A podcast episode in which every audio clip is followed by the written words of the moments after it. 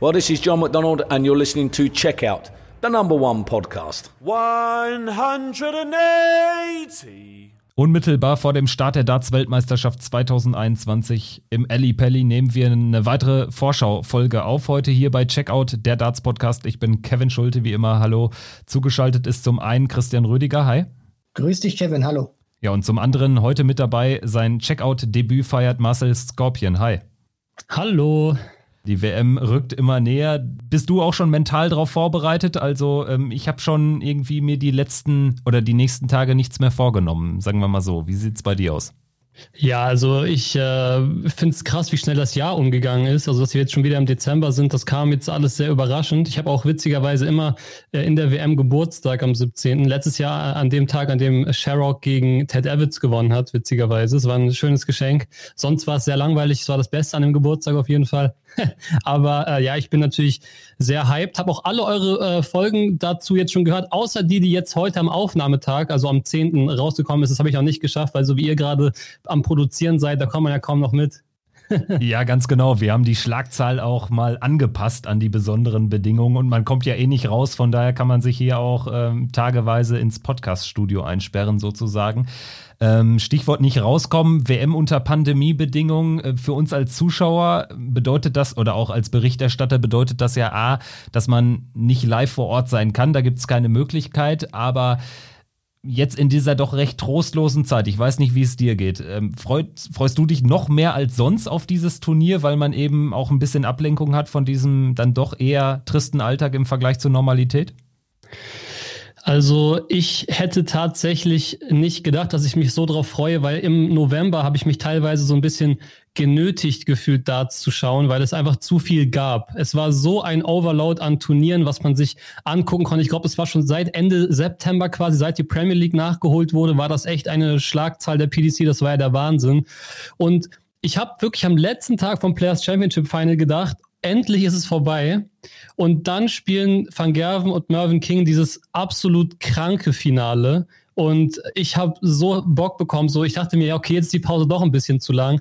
Aber äh, du hast natürlich völlig recht. Ich bin mal sehr gespannt, wie sich das unter den neuen Bedingungen anfühlt. Aber weil jetzt hier, ich bin zum Beispiel jetzt auch gerade in Berlin und äh, jetzt sind gerade hier die Besprechungen, dass hier auch alles zugemacht wird in Berlin. Und äh, umso besser, dass man sich dann wenigstens mit Darts zu Hause einsperren kann. Und äh, du sprichst ja jetzt auch den Elli Pelli schon an, Marcel. Wir haben ja jetzt auch gehört, Zuschauer sind dabei. Pro Session sind 1000 erlaubt. Was war das so für ein Gefühl, was dir da durch den Kopf geschossen ist, als du das gehört hast, Zuschauer sind dabei? Weil wir wissen ja durch die Regeln, das wird nicht diese Party sein, wie wir es in den vergangenen Jahren mitbekommen haben. Also freust du dich zumindest drauf, dass Zuschauer dabei sind?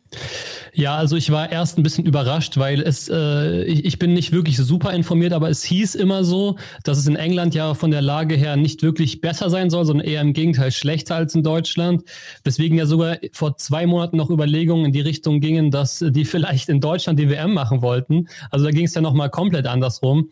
Und dann, ja, deswegen, ich, ich habe so ein lachendes und ein weinendes Auge, wenn ich mir das anschaue, weil einerseits ist es natürlich geil mit Live-Publikum, andererseits wird sich A, anders anfühlen und B, müssen wir natürlich jetzt hoffen, dass es nicht sich zu irgendeinem Superspreader-Event entwickelt, weil dann ist, glaube ich, erstmal die nächsten Monate dicht, sozusagen. Dann geht erstmal gar nichts.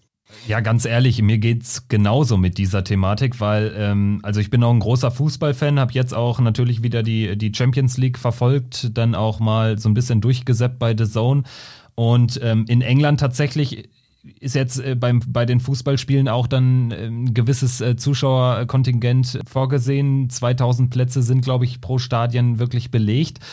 Und mir kommt es auch ein bisschen komisch vor, weil man die ganze Zeit auf Großbritannien geschaut hat, als äh, alles andere als ein Vorbildland, was die Pandemiebekämpfung betrifft. Jetzt gehört aber natürlich auch irgendwie zu weit dazu, dass die einfach jetzt schon den Impfstoff am Start haben und jetzt äh, schon zwar sehr langsam, aber zumindest schon die ersten Menschen impfen. Also also mir geht so irgendwie, dass, dass man den Überblick auch total verloren hat. Ist das bei dir ähnlich?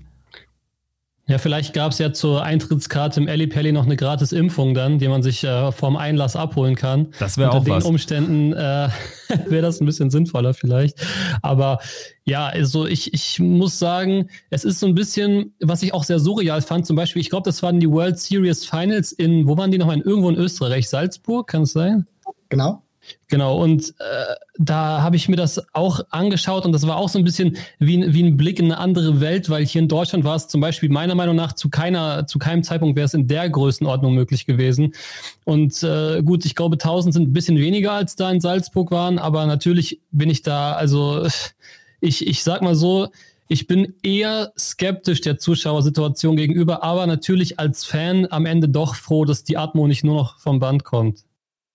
Das stimmt natürlich. Und ähm, du hast natürlich jetzt auch, äh, sage ich mal, den Pelli angesprochen und vor allem diese, diese Übersättigung. Also wir hatten ja nach den Players Championship Finals, da kann ich mich äh, mit Kevin dran erinnern, hatten wir auch angesprochen, weil es gab ja da vor den Grand Slam, davor die Winter Series, was die Spieler führen. Äh, Programm abgespult haben. Nehmen wir mal José de Sousa unter anderem, der äh, fast bis zum Ende alles gespielt hat. Das war ja auch megamäßig lang. Du bist sehr viel von der Familie weg und ähm, jetzt so als Zuschauer, du hast angesprochen, ähm, du hattest fast so keinen Bock in der Hinsicht. Also wie hat sich das für dich so angefühlt? War es so mehr der Faktor Übersättigung oder waren das dann die kompletten Faktoren, die da so gewirkt haben? Keine Zuschauer mit dabei. Wir gucken nur noch, dass äh, die, die, die Zuschauer praktisch von, von der Atmo her. Beschreib mal so, so ein bisschen. Was ist dir da so durch den Kopf gegangen? Also natürlich einerseits ist es die Atmo vom Band, wobei die wirklich gut umgesetzt ist von der PDC. Das konnte man sich gut anschauen. Mal war ein kleiner Fehler drin, mal wurden sehr merkwürdige Fangesänge, vor allem deutsche Fangesänge abgespielt. Ich musste einmal sehr lachen, äh, als man äh, einen sehr berühmten deutschen Club in Schwarz-Gelb, äh, mehr gehe ich mal nicht drauf ein, als er vom Band beleidigt wurde. Das war sehr witzig, weil ich habe mir das so vorgestellt, dass die englischen Kollegen, das war hier der typische BVB-Söhne-Gesang hm, hm, äh, und ja, da hat die PDC natürlich keiner deutschsprachig sich wahrscheinlich gedacht, Mann, da haben die ja mal richtig Stimmung gemacht, das müssen wir auf jeden Fall in diese Atmo-Bänder reinschneiden. Kam am Ende des Tages dann so ein bisschen merkwürdig rüber als deutscher Fan, aber ich fand es eben sehr, sehr witzig, weil es irgendwie so unpassend war.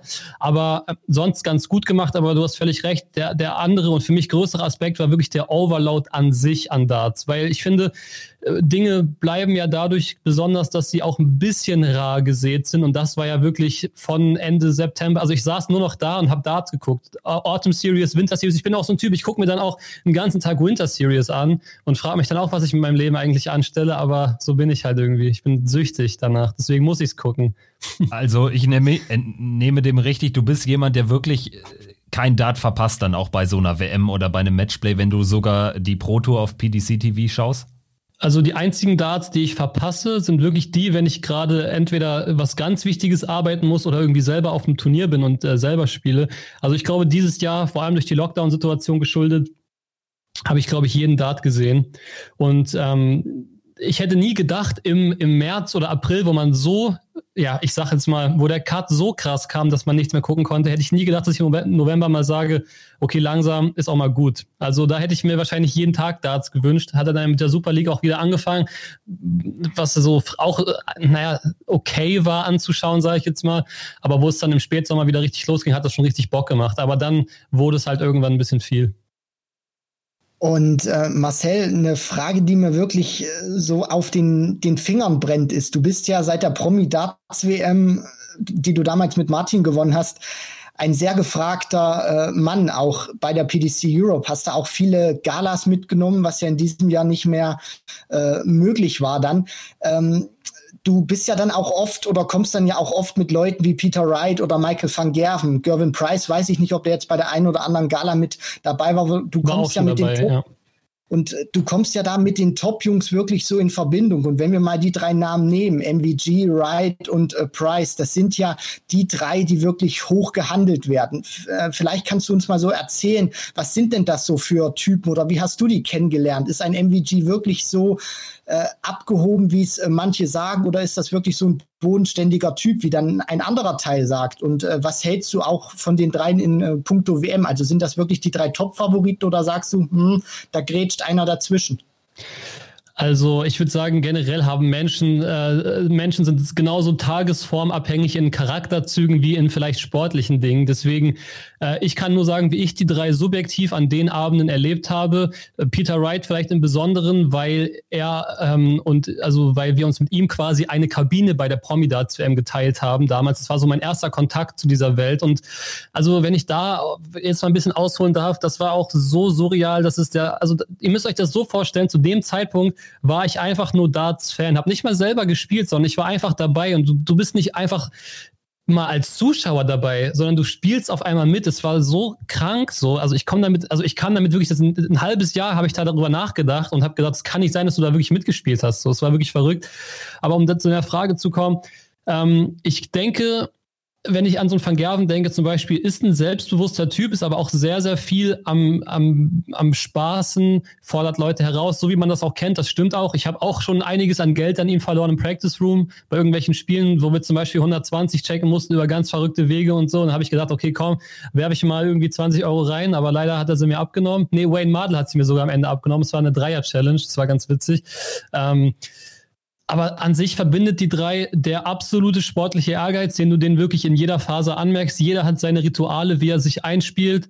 Äh, Gervin Price zum Beispiel bei der Ostsee Dart Skala in Kiel spielt sich an einem Board ein, wo jeder im Raum gesehen hat, dieses Board hing mindestens zwei Zentimeter zu tief, geht danach auf die Bühne und schlägt Martin Schindler mit einem 110er Average. Also das ist unfassbar, wirklich. Und da kann ich nur meinen Hut ziehen. Also das sind, und wie du schon richtig sagst, äh, ich habe ich hab einen ganzen Turnierbaum für die WM mal simuliert und äh, einen der drei falls wir es jetzt schon auflösen wollen, habe ich auch als Weltmeister getippt tatsächlich. Also ich denke auch, dieses Trio, an diesem Trio kommt man nicht vorbei. Ja, ich äh, habe sogar das Video mir schon angeschaut, wo du da durch ja, den okay. Turnierbaum klickst, äh, durch den Wikipedia-Baum, äh, genau, um es mal vorwegzunehmen. Ja. Genau, also ähm, wir werden natürlich auch noch explizit jetzt auf die WM-Favoriten zu sprechen kommen. Du hast aber jetzt natürlich schon darauf verwiesen, einer von den drei, der macht's. Ähm, warum wird's denn Peter Wright?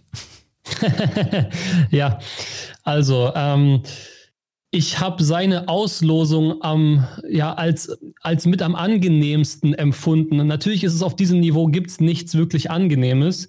Ich muss mal kurz meine schlaue äh, Liste hier öffnen. Ich glaube, Wright startet in dem Bracket, genau hier in dem Bracket, in dem sich auch Gabriel Clemens und Nico Kurz befinden. Und deswegen könnte es da ja in Runde drei auch schon zum Clash kommen mit einem der Deutschen. Ja, aber der Rest des Weges ist für mich entspannter als der, den ein Van Gerven über einen Dimitri Vandenberg im Viertelfinale meiner Meinung nach gehen muss oder ein, ein Gervin Price, der für mich gegen den Man of the Year José de Sousa erstmal gewinnen muss. Da finde ich den Weg des Peter Wrights am entspanntesten und natürlich ist es alles, wir wissen, wie Darts läuft. Äh, am Ende gewinnt der indische Qualifikant und Wright verliert dann gegen den. Es ist alles möglich so. Aber, äh, aber unterm Strich halte ich einfach das Bracket für am wahrscheinlichsten für Peter Wright. Genau, du hast ja angesprochen, Peter Wright ähm, könnte da sehr früh gegen einen der deutschen Jungs ran. Äh, ich denke, über die drei deutschen Teilnehmer werden wir auch noch das ein oder andere Wort verlieren. Peter Wright, äh, jetzt geht er als Titelverteidiger in das Turnier. Viele sagen oder es sind sich eigentlich nicht so wirklich alle einig. Hat er jetzt eigentlich ein gutes Jahr gespielt oder hat er einiges verschenkt? Mir gefallen so Kommentare nicht, die dann so klingen in die Richtung, Wright hat irgendwie zu wenig Titel geholt, weil immerhin hat er den, äh, das Masters direkt gewonnen. Er hat äh, vor allen Dingen auch die European Darts Championship gewonnen. Und Peter Wright war jetzt auch vor seinem Weltmeistertitel jetzt alles andere als so ein Titelhamster. Wie blickst du jetzt auf dieses zurückge zurückgegangene Jahr oder das abgelaufene Jahr von Peter Wright? Also ich finde auch, dass man halt äh, in der, in der Darts-Berichterstattung springt man halt super schnell von Turnier zu Turnier und dann, dann ändern sich auf einmal auch die Eindrücke oder auch wie ist sein Jahr gelaufen. Das ist eine sehr gute Frage, weil äh, du kannst mich das nach, äh, nach dem Turnier fragen, dann sehe ich es vielleicht so, nach dem anderen Turnier siehst dann wiederum so, aber beispielsweise als er das Masters direkt gewonnen hat, hat er für mich direkt eigentlich unterstrichen, ähm, dass er diesen WM-Titel sich zurechtgeholt hat. Und ich muss ehrlich sagen, von den Leistungen, die er erbringen kann und die er auch dieses Jahr doch oft er erbracht hat, für mich hat er ein gutes Jahr gespielt. Natürlich am Ende hat er dann dieses Motivationsleck sozusagen gehabt und das ist ja auch nur menschlich. Ich meine, äh, ich habe so ein bisschen mitbekommen, was die da alles für Regularien haben, wenn die da rumreisen und das ist wirklich alles andere als entspannt dieses Jahr und dass man dann mal sagt, ey, ich habe darauf keinen Bock mehr, ich will gerne mal das Turnier zu Hause bleiben und klar, bleibst du mal zwei, drei Turniere zu Hause, schon ist der Rhythmus einfach ein anderer und das ist einfach in dieser in dieser Darts-Welt äh, ist das Ding für mich. Also das ist, macht einen Riesenunterschied. Aber wenn man sich mal so einen Tag anschaut, wenn, wenn Peter Wright an so einem Summer Series Tag mal wirklich alles zerstört und die kranksten Averages am Stück da ins Board ballert, dann kann ich nur sagen, wenn man das mit dem Peter Wright aus 2017 vergleicht, nachdem er sein äh, beispielsweise Premier League Finale verloren hat gegen Van Gerven oder 2018, wo er eine Zeit lang irgendwie ein 75er Average in der Premier League drei Spiele am Stück hatte, dann muss man schon sagen, ist das ein, für mich ist es ein, auf jeden Fall ein, für einen Weltmeister ein angemessenes, natürlich kein übertriebenes Jahr, aber schon ein gutes. Glaubst du vielleicht auch so ähm, betrachtet, dass wir manchmal zu kritisch vielleicht mit den Jungs umgehen oder dass wir teilweise äh, einen falschen Blick drauf bekommen? Weil du hast das ja auch angesprochen, was die für, für Regularien beachten müssen, gerade jetzt auch in der Zeit, äh, dass die auch viele Nebengeräusche haben und dann in diesem Millimetersport, wo es ja wirklich drauf ankommt, äh, ein Millimeter zu weit nach links oder zu recht, äh, na, nach rechts heißt vielleicht, du triffst die Triple 1 statt die Triple 20 und dann sind äh, 57 Punkte praktisch futsch. Also, dass wir auch teilweise das Gefühl als Laie gar nicht bekommen, weil wir A, dieses Niveau nicht an den Tag legen und äh, zweitens vielleicht auch gar nicht nachvollziehen können, was das wirklich heißt, so eine Leistung über so ein Jahr erbringen zu können, wie ein Peter Wright das tut. Ja, es ist ja nicht mal so wirklich eine Leistung über ein Jahr, sondern es ist eigentlich eine Leistung über vier Monate, weil äh, wir müssen da ja wirklich drüber sprechen, dass die Jungs ab Juli erst wieder richtig Vollgas geben konnten, ähm, ab der Summer Series. Und ähm, dass das mit Auf und Abs verbunden ist, ich denke mal, das ist, das ist ganz klar. Wenn wir uns mal ähm, Van Gerven 2016 anschauen, wo er quasi, ich glaube, er hat irgendwie, keine Ahnung, es war so irgendwie 0,6 sozusagen, also ein Turniersieg war mit einer Wahrscheinlichkeit von, von 0,6, wenn er angetreten ist. Also er hat es eher gewonnen, als das Turnier nicht zu gewinnen und da sind 120 andere Teilnehmer dabei gewesen. Also der hat irgendwie 20 äh, Turniere in diesem Jahr gewonnen, 2016. Und da hat er aber auch die richtigen Pausen, die richtigen Abstände, so um die so eine Form auch mal zu halten.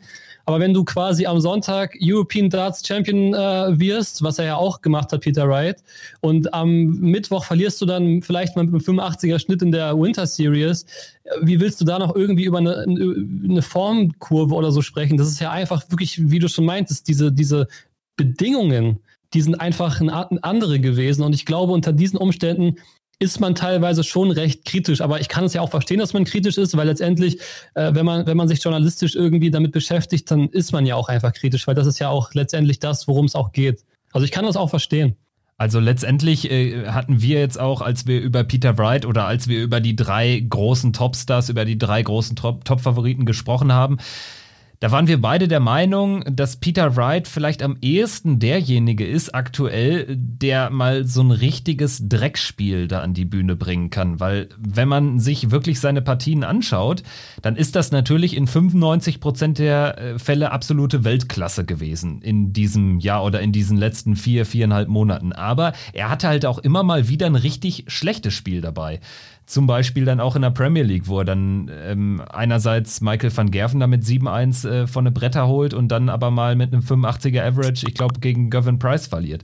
Und ähm, so war es ja jetzt auch äh, bei den Players Championship Finals im Halbfinale gegen Mervyn King zum Beispiel. Siehst du das auch so grundsätzlich so, dass, dass äh, Peter Wright vielleicht äh, der, der fragilste Spieler aktuell ist? Wenn er natürlich Topform hat, dann glaube ich, dann geht er da durch und holt tatsächlich zum zweiten Mal den Titel. Aber ich glaube, er ist halt ein bisschen schwer einzuschätzen. Ich glaube, Wright war von den Top Guns immer einer der fragileren. Also ich glaube, er war immer einer, ähm, ich meine, gut, wenn wir uns jetzt mal wirklich, äh, ich habe es eben schon einmal angesprochen, an diesem Premier League-Finale 2017, wenn wir uns da mal dran erinnern, wo er dann die, ich glaube, keine Ahnung, sieben Matchstarts oder so vergibt und äh, Van Gerven das Ding dann zumacht zum 10-10. Van Gerven fängt mit 180 an und von Wright kommt dann nichts mehr letztendlich. Und das sind so Momente, wenn du natürlich komplette Konstanz irgendwie aufweist, dann, dann gewinnst du so ein Spiel auch. Aber natürlich hat er sich auch weiterentwickelt. Aber ich sehe das so wie du, wenn man sich dann ein Spiel wie gegen Mervyn King anschaut, dann fragt man sich manchmal so, oder das Spiel davor, wo er, glaube ich, nach jeder Aufnahme die Darts wechselt. Ist mir auch egal, welche Ausrede er am Ende des Spiels dafür hat. Es, es gibt keine legitime, meiner Meinung nach. Und ähm, ich, ich denke, wenn Wright sich nicht so gut fühlt, und das hat man, glaube ich, bei den Players Championship Finals gemerkt, dann ist es bei ihm eine schwierige Geschichte. Ich glaube, wenn der im Hotelzimmer aufwacht in London und zum Ellie Pelli mit einem guten Gefühl fährt, ich glaube dann, und der die ersten zwei Runden mal wirklich äh, bombastisch übersteht, dann ist alles möglich. Ich meine, letztes Jahr hat es den absoluten äh, Zittersieg gegen Malik Dim gebraucht, wo, wo wirklich, ich habe schon ausgemacht gehabt, also so zumindest mental, ich habe nebenbei dann noch was anderes gemacht, habe nicht so wirklich hingeschaut, weil ich dachte, das war's für Wright. Ich weiß auch noch, die Halle war auch schon halb leer im Ellie Pelli. Das war so, ja, das war's halt für ihn. Das war das Gefühl von allen. Und dann kämpfte sich da äh, durch, überlebt einen Matchstart und wird Weltmeister. Also ich meine, äh, wenn, also ja, du hast schon recht, Peter Wright ist der Typ, der auch mal so ein schlechtes Spiel machen kann, aber der kann auch die schlechten Spiele mal gewinnen. Und das ist eine Fähigkeit, die auch nicht unbedingt jeder hat. Aber ich muss auch äh, ganz ehrlich sagen, weil wir jetzt so ein bisschen, vielleicht um das Thema Peter Wright abzuschließen, über diese fragile Form gesprochen haben, dieses Premier League-Finale, was, was du da ansprichst, Marcel, das fand ich sehr interessant, weil wir alle gedacht haben, ich meine, was stand der dann hinter, äh, hinter Michael van Gerven und hat sich äh, den, den, den Kopf nach unten äh, gemacht. Also der war wirklich wie ein Häufchen Elend, äh, stand er auch da. Und wir haben uns alle gefragt, Mensch, wie lange braucht er, um das zu verdauen? Und dann wurden, ich glaube, zwei oder drei Tage später so ein Proto-Event gespielt. Und dann gewinnt er das in einer Art und Weise, was ich auch selten gesehen habe. Also das war für mich auch so ein äh, ja, Punkt, wo ich gesehen habe, also das ist vom Kopf her, auch wenn der wirklich manchmal Schrottspiele drin hat, einer, der ganz äh, st äh, stabil ist vom, vom Kopf her, so ein äh, Schrottmoment auch wirklich wegzukriegen, weil Premier League, das wäre sein wichtigster Titel gewesen und dann kommt er dahin und holt zwar einen relativ unbedeutenden Titel, aber für ihn ganz, ganz wichtig. Vielleicht kann man das so zusammenfassen, sobald irgendwie ein Tag dazwischen liegt, kann er es vielleicht ein bisschen besser wegstecken. Ich glaube, so ein, vielleicht ist es bei ihm so, wenn, wenn er so einen European Tour Nachmittag irgendwie hat, wo er dann vier Spiele hat, kann ich mir vorstellen, dass es dann schon eher schwierig wird, das mal auszustellen. Aber wie du schon sagst, wenn noch ein paar Tage dazwischen sind, dann ist er einfach gut genug, um das dann, um seine gute Form wieder, wieder zurückzufinden. Das glaube ich auch. Ähm, und das, deswegen ist die WM für solche Leute eigentlich ein sehr, sehr gutes Turnier, weil sie halt wirklich nur einmal am Tag spielen und das unter allen Umständen. Guter Punkt, denke ich auch. Ähm, bei Peter Wright ähm, hatte ich gerade im Verlauf der Premier League genau dieses Gefühl, weil die wurde ja auch on Block gespielt, dann in diesem pandemiebedingten Format. Und da war es ja wirklich so, dass er 300 plus Averages gespielt hat und dann am vierten Tag total abgefallen ist. Und ja, dieses Problem hast du bei der WM ja eigentlich nicht. Also hinten raus natürlich, dann ähm, mehren sich die Spiele auch, aber gerade die, die ersten Begegnungen, da kann es ja sein, dass du ähm, am 15. Dezember ran musst, am ersten Tag und dann erst wieder ähm, nach Weihnachten. Also dementsprechend ist das ja auch ein ganz besonderes Turnier. Wenn man es mit anderen Turnieren vergleicht, sind es ja dann teilweise zwei ganz verschiedene Turniere. Also ich glaube, das muss man äh, bei der WM auch immer ganz besonders ähm, ja, gesondert äh, ähm, diskutieren. Und äh, Peter Wright ist ja auch der Mann, der neben Gervin Price Michael van Gerven den Nummer 1 Status abluchsen kann. Ganz einfach, wenn Wright weiterkommt als Van Gerven, hat Van Gerven keine Chance, äh, diese, dieses Turnier als Nummer 1 zu beenden. Das ist äh, für unsere Generation wahrscheinlich eine totale Zeitenwende oder wäre das. Also ich persönlich, seitdem ich Darts so richtig intensiv schaue, klar, Taylor, dann ähm, habe ich auch zwischenzeitlich nicht mehr ganz so viel geschaut und dann eben jetzt seit fast sieben Jahren Michael van Gerven an der Nummer 1. Wie geht's dir damit? Mit dem Gedanken, dass Michael van Gerven nicht mehr die Nummer 1 sein könnte? Ja, also äh, da geht's mir genau, äh, ich glaube, da sind wir uns sehr, sehr, äh, sehr ähnlich, weil ich habe auch Taylor gekannt, dann auch eine Zeit lang nicht so wirklich geschaut Seit 2017, 2018 bin ich eigentlich erst so richtig aktiv. Ich habe das auch äh, vor kurzem mal irgendwo erzählt. Ich habe erst 2017 verstanden, dass es nicht nur die WM gibt. Bis dahin dachte ich, es gibt immer nur die WM, weil das war halt das, was äh, irgendwie auf Sport 1 im Free TV lief und der Rest, den gab's halt für mich nicht. Der hat nicht existiert so, weil ich auch einfach nicht mal davon wusste. So, also so, so schlecht war ich da drin in der Sache. Ja, aber ich meine, ja, stell dir das mal vor. Also ich, ich finde es auch krass. Also die Vorstellung, dass Peter Wright Michael van Gerven einholt, die ist, die ist, äh, die ist so skurril, wenn man sie sich vor anderthalb Jahren mal vorstellt, weil da hätte das ja niemand für möglich gehalten, dass es überhaupt möglich ist, dass überhaupt mal jemand van Gerven ablöst. Er war so weit vorne mit dem Preisgeld. Das ist wirklich, äh, wirklich der Wahnsinn. Also, dass es dieses Jahr so sein könnte, gruselig. Hätte ich nicht mit gerechnet und einer, der äh, vielleicht sogar, je nachdem, was Van Gerven auch für ein Turnier spielt, ähm, zumindest ihm helfen könnte dabei. Das wäre ja unter anderem Gabriel Clemens. Wenn der es in Runde drei schafft, Peter Wright zu bezwingen, äh, dann wäre Van Gerven zumindest schon mal ein großes Stück geholfen, wenn MVG dann natürlich auch seine Hausaufgaben äh, macht. Und äh, was sind so, sage ich mal, deine Aussichten für, für die Deutsche, Marcel? Oder was hast du gedacht, als du dieses Draw gesehen hast? Weil es könnte ja auch in Runde zwei zum Duell Nico Kurz gegen Gabriel Clemens kommen, was aus deutscher Sicht natürlich gut ist, weil wir hätten einen garantiert in Runde drei, aber auf der anderen Seite äh, wäre auch wieder einer schon fix dann raus. Also ich lehne mich jetzt mal ganz weit aus dem Fenster und sage, es wird in Runde 2 zum deutschen Duell kommen, weil ich mir da einfach sehr sicher bin. Sehr gut. Und, sehr gut, ja. Ähm, und viele Leute, ja, und viele Leute kritisieren äh, oder viele Leute regen sich drüber auf. Und da muss ich sagen, das kann ich nicht so ganz verstehen, weil ich es erstens total geil finde für die Promo des deutschen Darts. Man hatte, hätte mal ein deutsch-deutsches Duell. Letztes Jahr, wo Van de Pass den Matchstart reingemacht hat, hätte ich am liebsten meine Fernbedienung aufgegessen, weil ich es nicht fassen konnte, dass wir das deutsche Duell nicht bekommen. Da hat ja, da, letztes Jahr war es ja wirklich ganz schlimm. Da hat ja Van de Pass das Grottenjahr seines Lebens gespielt. Da war man sich sicher, dass der Clemens den weghaut. Und dann ist es eben eben genau nicht so gekommen. Und ähm, an, an Nico Kurz, also wir haben die letzten Tage des Öfteren mal per, ähm, also wir, wir machen gerne so WhatsApp-Training quasi. Also wir reden dann miteinander und spielen irgendwie so ein Trainingsspiel 121 beispielsweise. Äh, da geht es darum, quasi in neuen Darts zu checken. Und äh, Nico hat wirklich im letzten Training, das war so, er hat alles gecheckt, das habe ich noch nie gesehen. Also das war so krank. Der, der Junge hat alles ausgemacht. Und äh, ich bin mir sicher, dass der Andy Hamilton schlägt. Dann ist alles möglich in Runde 2. Auf meiner kleinen Chart hatte ich dann Nico Kurz vorne gesehen, aber das äh, kann in beide Richtungen natürlich gehen, das ist ganz klar. Äh, in der Super League kann ich mich erinnern, hat auch jeder gedacht, Clemens macht das und dann hat es Nico Kurz gemacht. Also äh, beides möglich auf jeden Fall. Und das war wahrscheinlich auch deren letztes Pflichtspiel in Anführungszeichen gegeneinander. Und ähm, ja, auf der anderen Seite, Max Hopp muss sein erstes Spiel meiner Meinung nach gewinnen. Der Druck ist bei ihm mal wieder, er hat irgendwie Glück im Unglück, gutes Los, aber ein gutes Los bedeutet auch immer viel Druck.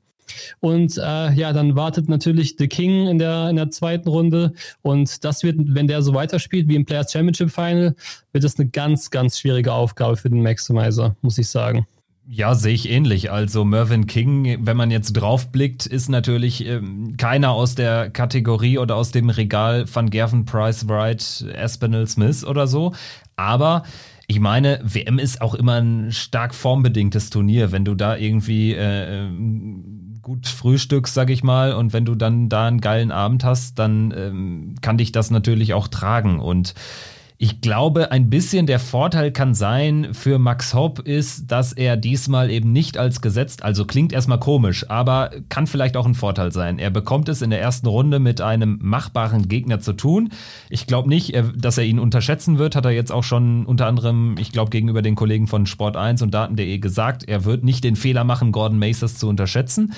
Aber wenn du das Spiel gewinnst, dann hast du automatisch natürlich äh, diese, diese Bühnenerfahrung da gewonnen und du hast auch Selbstvertrauen und ja, gegen Mervyn King glaube ich, ähm, das ist einfach äh, stark tagesformabhängig. Also ich würde nicht so weit gehen, dass ich äh, sage, Max Hopp ist der schlechtere Spieler. Also Mervyn King ist halt auch so ein Typ. Nee. Dieses äh, Finale äh, in Coventry bei den PC Finals, das kam ja auch völlig aus der kalten Hose, wenn man ehrlich ist. Ja, das stimmt, aber bei Mervyn King scheinen sich ja die grundlegenden Umstände geändert zu haben. Er ist ja irgendwie wieder in seinen Beruf gegangen oder so, oder so teilweise zumindest, und hat irgendwie eine neue Matratze im, im, äh, im, im äh, Wohnwagen, mit dem er da unterwegs ist, habe ich gehört zumindest. Weiß nicht, ob das stimmt, aber äh, ist natürlich so, klar, der, der Mann ist jetzt auch nicht mehr der Jüngste. Das wird auch eine seiner letzten WMs sein, so einer seiner letzten, ja, keine Ahnung, sagen wir es mal sehr optimistisch, eine seiner letzten fünf WMs vielleicht, um das wirklich mal recht optimistisch zu sagen.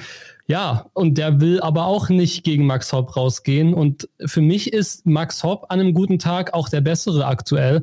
Aber wenn Mervyn King seine Form natürlich konservieren kann, die er jetzt gezeigt hat, dann ist ein Mervyn King an seinem Sahnentag aber auch nicht zu unterschätzen, wie du schon gesagt hast. Also das könnte ein richtiger Knaller werden. Und ich habe leider das, das berühmte Match, was die beiden anscheinend schon mal hatten, das habe ich noch nie gesehen tatsächlich, wo der Max Meiser irgendwie mit 161 oder so das Spiel gewonnen hat. Richtig, genau. Du äh, sprichst das an. Darauf wollte ich nämlich gerade zu sprechen kommen. Bei der WM nämlich vor ein paar Jahren, da war ja Max auch noch ein äh, ganz junger Kerl gewesen und das war auch eine Riesenüberraschung damals äh, gewesen. Glaubst du, jetzt so ganz persönlich gesprochen, weil du siehst ja Max auch immer mal bei, bei den Galas, ist das so einer, der auch äh, an dem Tag jetzt in den Practice Room kommt und äh, Mervyn King mal so ein, so ein bisschen spitzelt wie ein MVG, der da mal hinkommt und sagt, hier, vor ein paar Jahren habe ich dir mal zwei Neuner reingedrückt oder heute schlage ich dich wieder, so, so wie es immer war. Ist Max so ein Typ oder glaubst du, es wird solche Mental Games nicht geben? Also Max ist, glaube ich, also der, den schätze ich so nicht ein, um ehrlich zu sein. Ähm, ich glaube, dass King aber auch gar nicht so anfällig drauf wäre, weil man hat es ja gesehen, Van Gerven hat ja wirklich äh, weitergemacht, wo er gesehen hat, dass, dass, äh, dass der gute Herr King schon fast auf der Bühne, ja, also er, er hat das so witzig weggelächelt auch, aber er, war schon sehr genervt auch, der Mervyn King, hat es aber spielerisch natürlich bombastisch ausgeglichen gegen Van Gerven. Ich glaube, dass Max so jemand ist, der das gerne im Spiel sehr schnell klar machen möchte. Ich erinnere mich da an einen European Event, ich glaube, das war jetzt in Riesa, da hat er erst mal mit zwei Elfdatern das Spiel begonnen und äh, der kann sowas spielen und ich glaube, er braucht diesen guten Start. Max ist so ein Typ, der braucht dieses Gefühl. Ich erinnere mich dann nämlich wiederum genau gegenteilig beim ähm, World Cup of Darts, da hat er in irgendeinem Spiel wirklich die Darts auf die Triple 20, da war einer fast im Tops und einer war fast im Single Bull. Also dann er hat auch eben solche Spiele drin. Und bei Max sieht man das so, ich, ich sehe Max in den Augen immer schon relativ schnell an, ob das sein Tag wird oder nicht. Aber ich hoffe natürlich aus deutscher Sicht und weil ich Max auch als Person sehr gerne mag und mit ihm auch ganz gut in Kontakt stehe, würde ich mich einfach total freuen, wenn, wenn Max das Ding äh, gewinnt. Also ich hatte auch schon ein paar Mal natürlich äh, journalistisch Kontakt mit, mit Max Hopp und mir ist er auch so vorgekommen oder so rübergekommen als für sein Alter extrem reif. Und äh, wenn man sich mal anschaut, äh, wie jung der Kerl noch ist und wie, wie viel Erfahrung er trotzdem schon hat, dann äh, bin ich sicher, dass von ihm noch sehr viel kommen wird. Und ich glaube aber auch, dass es, äh, ja, er hat, er hat wirklich ein schwaches Jahr gespielt oder zumindest ein äh, ja, so, so einen schwachen Verlauf von Mitte 2019 bis zur Pandemie. Zu weit gehört aber auch, dass er sich jetzt eben ähm, zurückgekämpft hat mit diesen guten Performances auf der Eurotour. Klar, er hat profitiert dann von seinem Status als Host Nation musste kein Quali-Event jeweils spielen, aber du musst natürlich dann auch erstmal die, die Partien gewinnen für die, für die Order of Merit und da hat er diesem sehr großen Druck standgehalten und insofern bin ich erstmal optimistisch, dass er gegen Maces gewinnt. Und dann gegen, gegen Mervyn King ist eine offene Partie und ich finde auch den, den Punkt spannend, dass du sagst, äh, bei Max, äh, das ist irgendwie jemand, den man sehr schnell anmerkt, ob das jetzt ein guter oder ein schlechter Tag wird. Also ähm, da ist ein bisschen was dran. Also man hatte häufig das Gefühl, es läuft gut bis überragend oder es läuft so gar nicht. Also beim World Cup war nämlich auch dann so eine Phase oder auch beim World Cup 2019 hat er, glaube ich, mal gegen Dimitri Vandenberg eine Abreibung bekommen. Ganz komisches Spiel, ganz niedriger Average und da hat man auch sehr früh gemerkt, das ist heute nichts und das wird auch nichts mehr. An dem Tag äh, in Hamburg, du sprichst es an, da war ich witzigerweise sogar äh, mit ihm die ganze Zeit unterwegs, nachdem er gegen Vandenberg dieses Spiel hatte, glaube ich, jede Aufnahme genau 60 Punkte geworfen. Ich glaube, es war wirklich so. Ich glaube, er hat zwei Triple getroffen in diesem Spiel und konnte danach auch, also ich habe mit ihm gesprochen danach, wir waren essen und dann habe ich ihn auch so gefragt, Max, so äh, jetzt so nicht böse gemeint, aber wie kommt's, also wie kam das jetzt gerade so? Und dann hat, hat man ihm auch angemerkt, dass er, ich sag mal, auch sich im Klaren war, dass die, die Leistung jetzt so war, wie sie war. Und man darf, genau wie du gesagt hast, auch nicht vergessen, das sind junge Leute. Und ich finde auch immer krass, wie teilweise über einen Max Hopp oder auch einen Martin Schindler, also zwischen den beiden liegen ja vier Tage äh, im Alter, wie über die beiden auch teilweise berichtet wird. Und man muss sich mal überlegen, das sind Menschen, die sind Anfang 20 oder Anfang Mitte 20. Und was die da für einen Druck, äh, auch gerade aus diesem Land Deutschland, wo wir alle wissen, wie die Online-Communities hier funktionieren und wie hier jeder äh, zu Hause Bundestrainer ist. Ja, sieht man es gerade auch in der Debatte um jo Joachim Löw zum Beispiel. Und wenn man sich das mal überlegt und dann trägst du diesen Druck auf deinen Schultern wie ein Max Hopp, dann ist klar, dass der auch mal einbricht meiner Meinung nach. Und das ist, das ist bei einem Clemens anders. Der ist Mitte 30. Der äh, hat jetzt auch gerade dieses, der, der kommt ja aus dem Windschatten von Max nach wie vor in der öffentlichen Wahrnehmung, auch wenn er ihn überholt hat, meiner Meinung nach. Und hier, ach hier, guck mal, der Clemens, der ist so super. Und hier der Hopp, ja, das ist ja, der ist ja schon so lange versucht hat das und so. Und das ist natürlich eine Position, aus der so ein Clemens super handeln kann. Aber wir werden sehen, wie lange das da so bleibt, weil das kann ja auch sein, dass der sich nochmal vier, fünf Plätze noch weiter von Max quasi nach oben entfernt und schon ist der Druck komplett bei Gaga und dann könnte es auch mal wieder andersrum aussehen. Also das ist, glaube ich, wirklich eine Sache, die man vergisst. Das sind sehr junge Menschen, die da Deutschland sehr oft repräsentieren. Diesen Punkt, den du da ansprichst mit Druck und äh, wie man mit den Leuten umgeht, den finde ich äh, sehr interessant, Marcel, weil ich hatte mich damals 2019, ähm, als mir Elmar Paukel ein bisschen geholfen hat mit meiner Bachelorarbeit damals über das Thema Darts, da hatte ich mich mit ihm auch mal über Max unterhalten. Und er hat mir damals gesagt, er hat immer das das Gefühl oder ähm, hat so den Eindruck, da war Max ja noch damals die ganz klare deutsche Nummer eins. Wenn der auf die Bühne geht, jedes Mal, der hat die Last und den Druck einer ganzen Nation auf den Schultern. Und das merkt man ihm dann auch teilweise an. Und ähm, ich habe jetzt auch so dieses, dieses Gefühl, auch jetzt mit Gabriel Clemens, wo der bei der Winter Series diese, diesen Monstertag hatte, wo der kein Average von unter 105 Punkten gespielt hat. Da habe ich zu Kevin gesagt, jetzt habe ich das Gefühl, ist der Gabriel Clemens Hype Train in Deutschland eingefahren. Und ich habe immer so ein bisschen die Sorge, weil die Jungs haben ja alle schon gezeigt, dass sie bombastisch spielen können, aber dass man in Deutschland vielleicht zu viel dann erwartet, wenn jetzt mal Max Hotten European Tour Event gewinnt, wie er das mit Saarbrücken getan hat, dass die Leute dann erwarten, der äh, muss jetzt die nächsten Turniere auch noch gewinnen und dann fliegt er mal raus und die fragen sich, warum gewinnt er dann nicht? Und du hast das ja erzählt, das sind sehr junge Leute und du stehst mit denen in Kontakt. Äh, wie gut sind die denn wirklich? Und glaubst du dann auch so ein Stück weit, dass, dass dieser mediale Druck die Jungs dann doch nicht so kalt lässt, wie sie vielleicht manchmal mal ein bisschen sagen? Das kann niemanden kalt lassen. Ich äh, komme ja selber auch aus einer sehr öffentlichen Position. Ich äh, habe ja YouTube schon lange gemacht, bevor ich mich mit Dart auseinandergesetzt habe. Und ich war auch sehr jung und ich kann euch sagen, das ist ein, ein Druck, den du nicht abschalten kannst, indem du dein Postfach schließt, sondern es ist, du spürst es auch danach und das ist eine sehr gefährliche Situation. Und äh, so wie du gesagt hast, so wie Elmar das auch eingeschätzt hat, so habe ich es leider auch sehr oft empfunden. Und ich muss wirklich das Wort leider sagen, weil wer Max Haupt kennt, der weiß, das ist ein super Typ. Das ist ein, ein, äh, ein Typ, der, auch wie Kevin schon sagte, sehr reif ist für sein Alter, der sehr differenziert ist, der auch sehr gut weiß, wann er wie was vielleicht falsch gemacht hat. Aber du kannst quasi, du kannst, äh, ich sage jetzt mal, das Social Media oder Kritikstudium äh, als Master absol äh, absolviert haben. Aber wenn es dann immer wieder zurückkommt und der Druck immer wieder da ist, dann kannst du die besten Techniken für dich entwickeln, aber ganz kriegst du das nicht aus der Birne. Und wenn du dann aus 2,37 Meter und 0,8 Zentimeter breites Feld treffen musst, habe ich so äh, die Befürchtung, dass es dann nicht unbedingt einfacher wird. Äh, Gebe ich dir vollkommen recht. Also würde ich fast alle Punkte unterschreiben. Das Einzige, wo ich nochmal ähm, gesondert drauf blicken wollen würde, ich habe häufig das Gefühl, wenn man darüber spricht, über die öffentliche Erwartungshaltung, über Social-Media-Kommentare und wir wissen alle, was da für, für ein Senf teilweise losgelassen wird und für ein, für ein abscheulicher Dreck, wenn es ganz, ganz extrem wird. Ich habe häufig das Gefühl, dass das äh, gleichgesetzt wird mit Kritik aus Medien. Also vielleicht Boulevardmedien gehen schon mal ein bisschen steil und fahren dann mit dem Gabriel Clemens oder dem Martin Schindler oder dem Max Hopp Hype Train mit gehe ich vollkommen mit. Aber ich glaube, die überwiegende Anzahl der Medien in Deutschland, wenn sie über Darts berichten, berichten schon, ja, kritisch, so wie es auch sein sollte, aber trotzdem nicht irgendwie ähm, so, dass man den, den Jungs zu viel aufbürdet. Ist jedenfalls mein Eindruck, weil wenn man das vergleicht, zum Beispiel mit, mit England, also da haben hatten die Darts-Berichterstattung auch einen ganz anderen Status. Würdest du mir da grundsätzlich zustimmen? Das ist das Einzige, was ich manchmal so ein bisschen, was mir manchmal ein bisschen missfällt, wenn ich auch von Spielerseite so zwischen den Zeilen Kritik daran höre, dass ähm, so viel auf deren Schultern lastet. Also ich stimme dir natürlich voll und ganz zu, nur leider können wir dadurch trotzdem nicht äh, die Wirkung auf den Spieler, ich sage jetzt mal, rechtfertigen oder anders darstellen, weil es gibt ja im Gehirn jetzt nicht unbedingt, also unser Gehirn ist ja schon super komplex, aber das ist auch noch eine Schublade für, ach, die Kritik kommt jetzt aus den Medien und ach, die Kritik kommt jetzt hier aus der Community.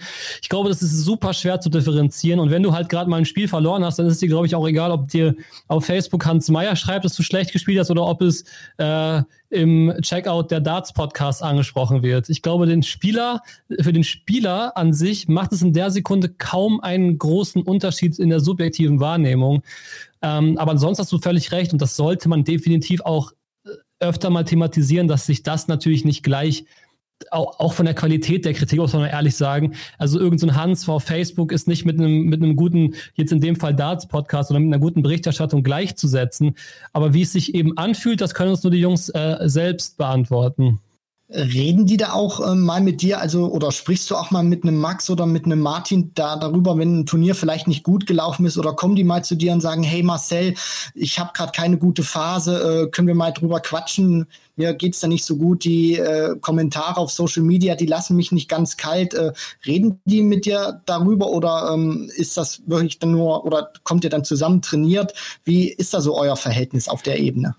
Es ist witzig, dass du es ansprichst, weil äh, vor kurzem hat Martin mich mal nach einem Rat gefragt, Martin Schindler, weil ähm, das war, er hatte Home Tour gespielt, das war aber nicht dieses Mal, sondern das Mal davor. Hat irgendwie gegen Andy Bolton verloren, der irgendwie das Spiel seines Lebens gemacht hat, was er zu Hause anscheinend mal ganz gerne macht, habe ich schon öfter mal mitbekommen.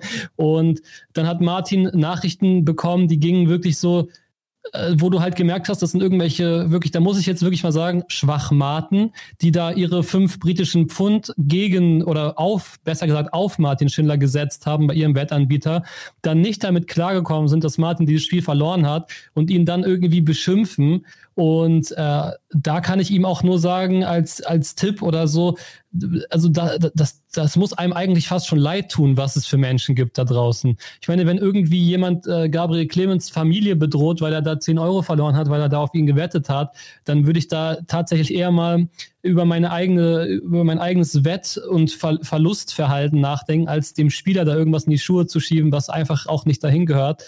Ähm, und letztendlich bin ich da auch kein Messias oder so. Letztendlich bin ich da auch so, dass es mich teilweise, dass mich Kommentare immer noch mehr stören, als es eigentlich sein sollte. Man härtet zwar ein bisschen ab, aber komplett kannst du eigentlich nicht diese, ja, dieses Gefühl verlieren. Du liest halt zehn Kommentare, einer ist negativ und morgen kannst du dich noch genau an diesen einen negativen erinnern und die neun positiven hast du gerne mal vergessen. Das ist halt leider so. So sind wir Menschen leider irgendwie.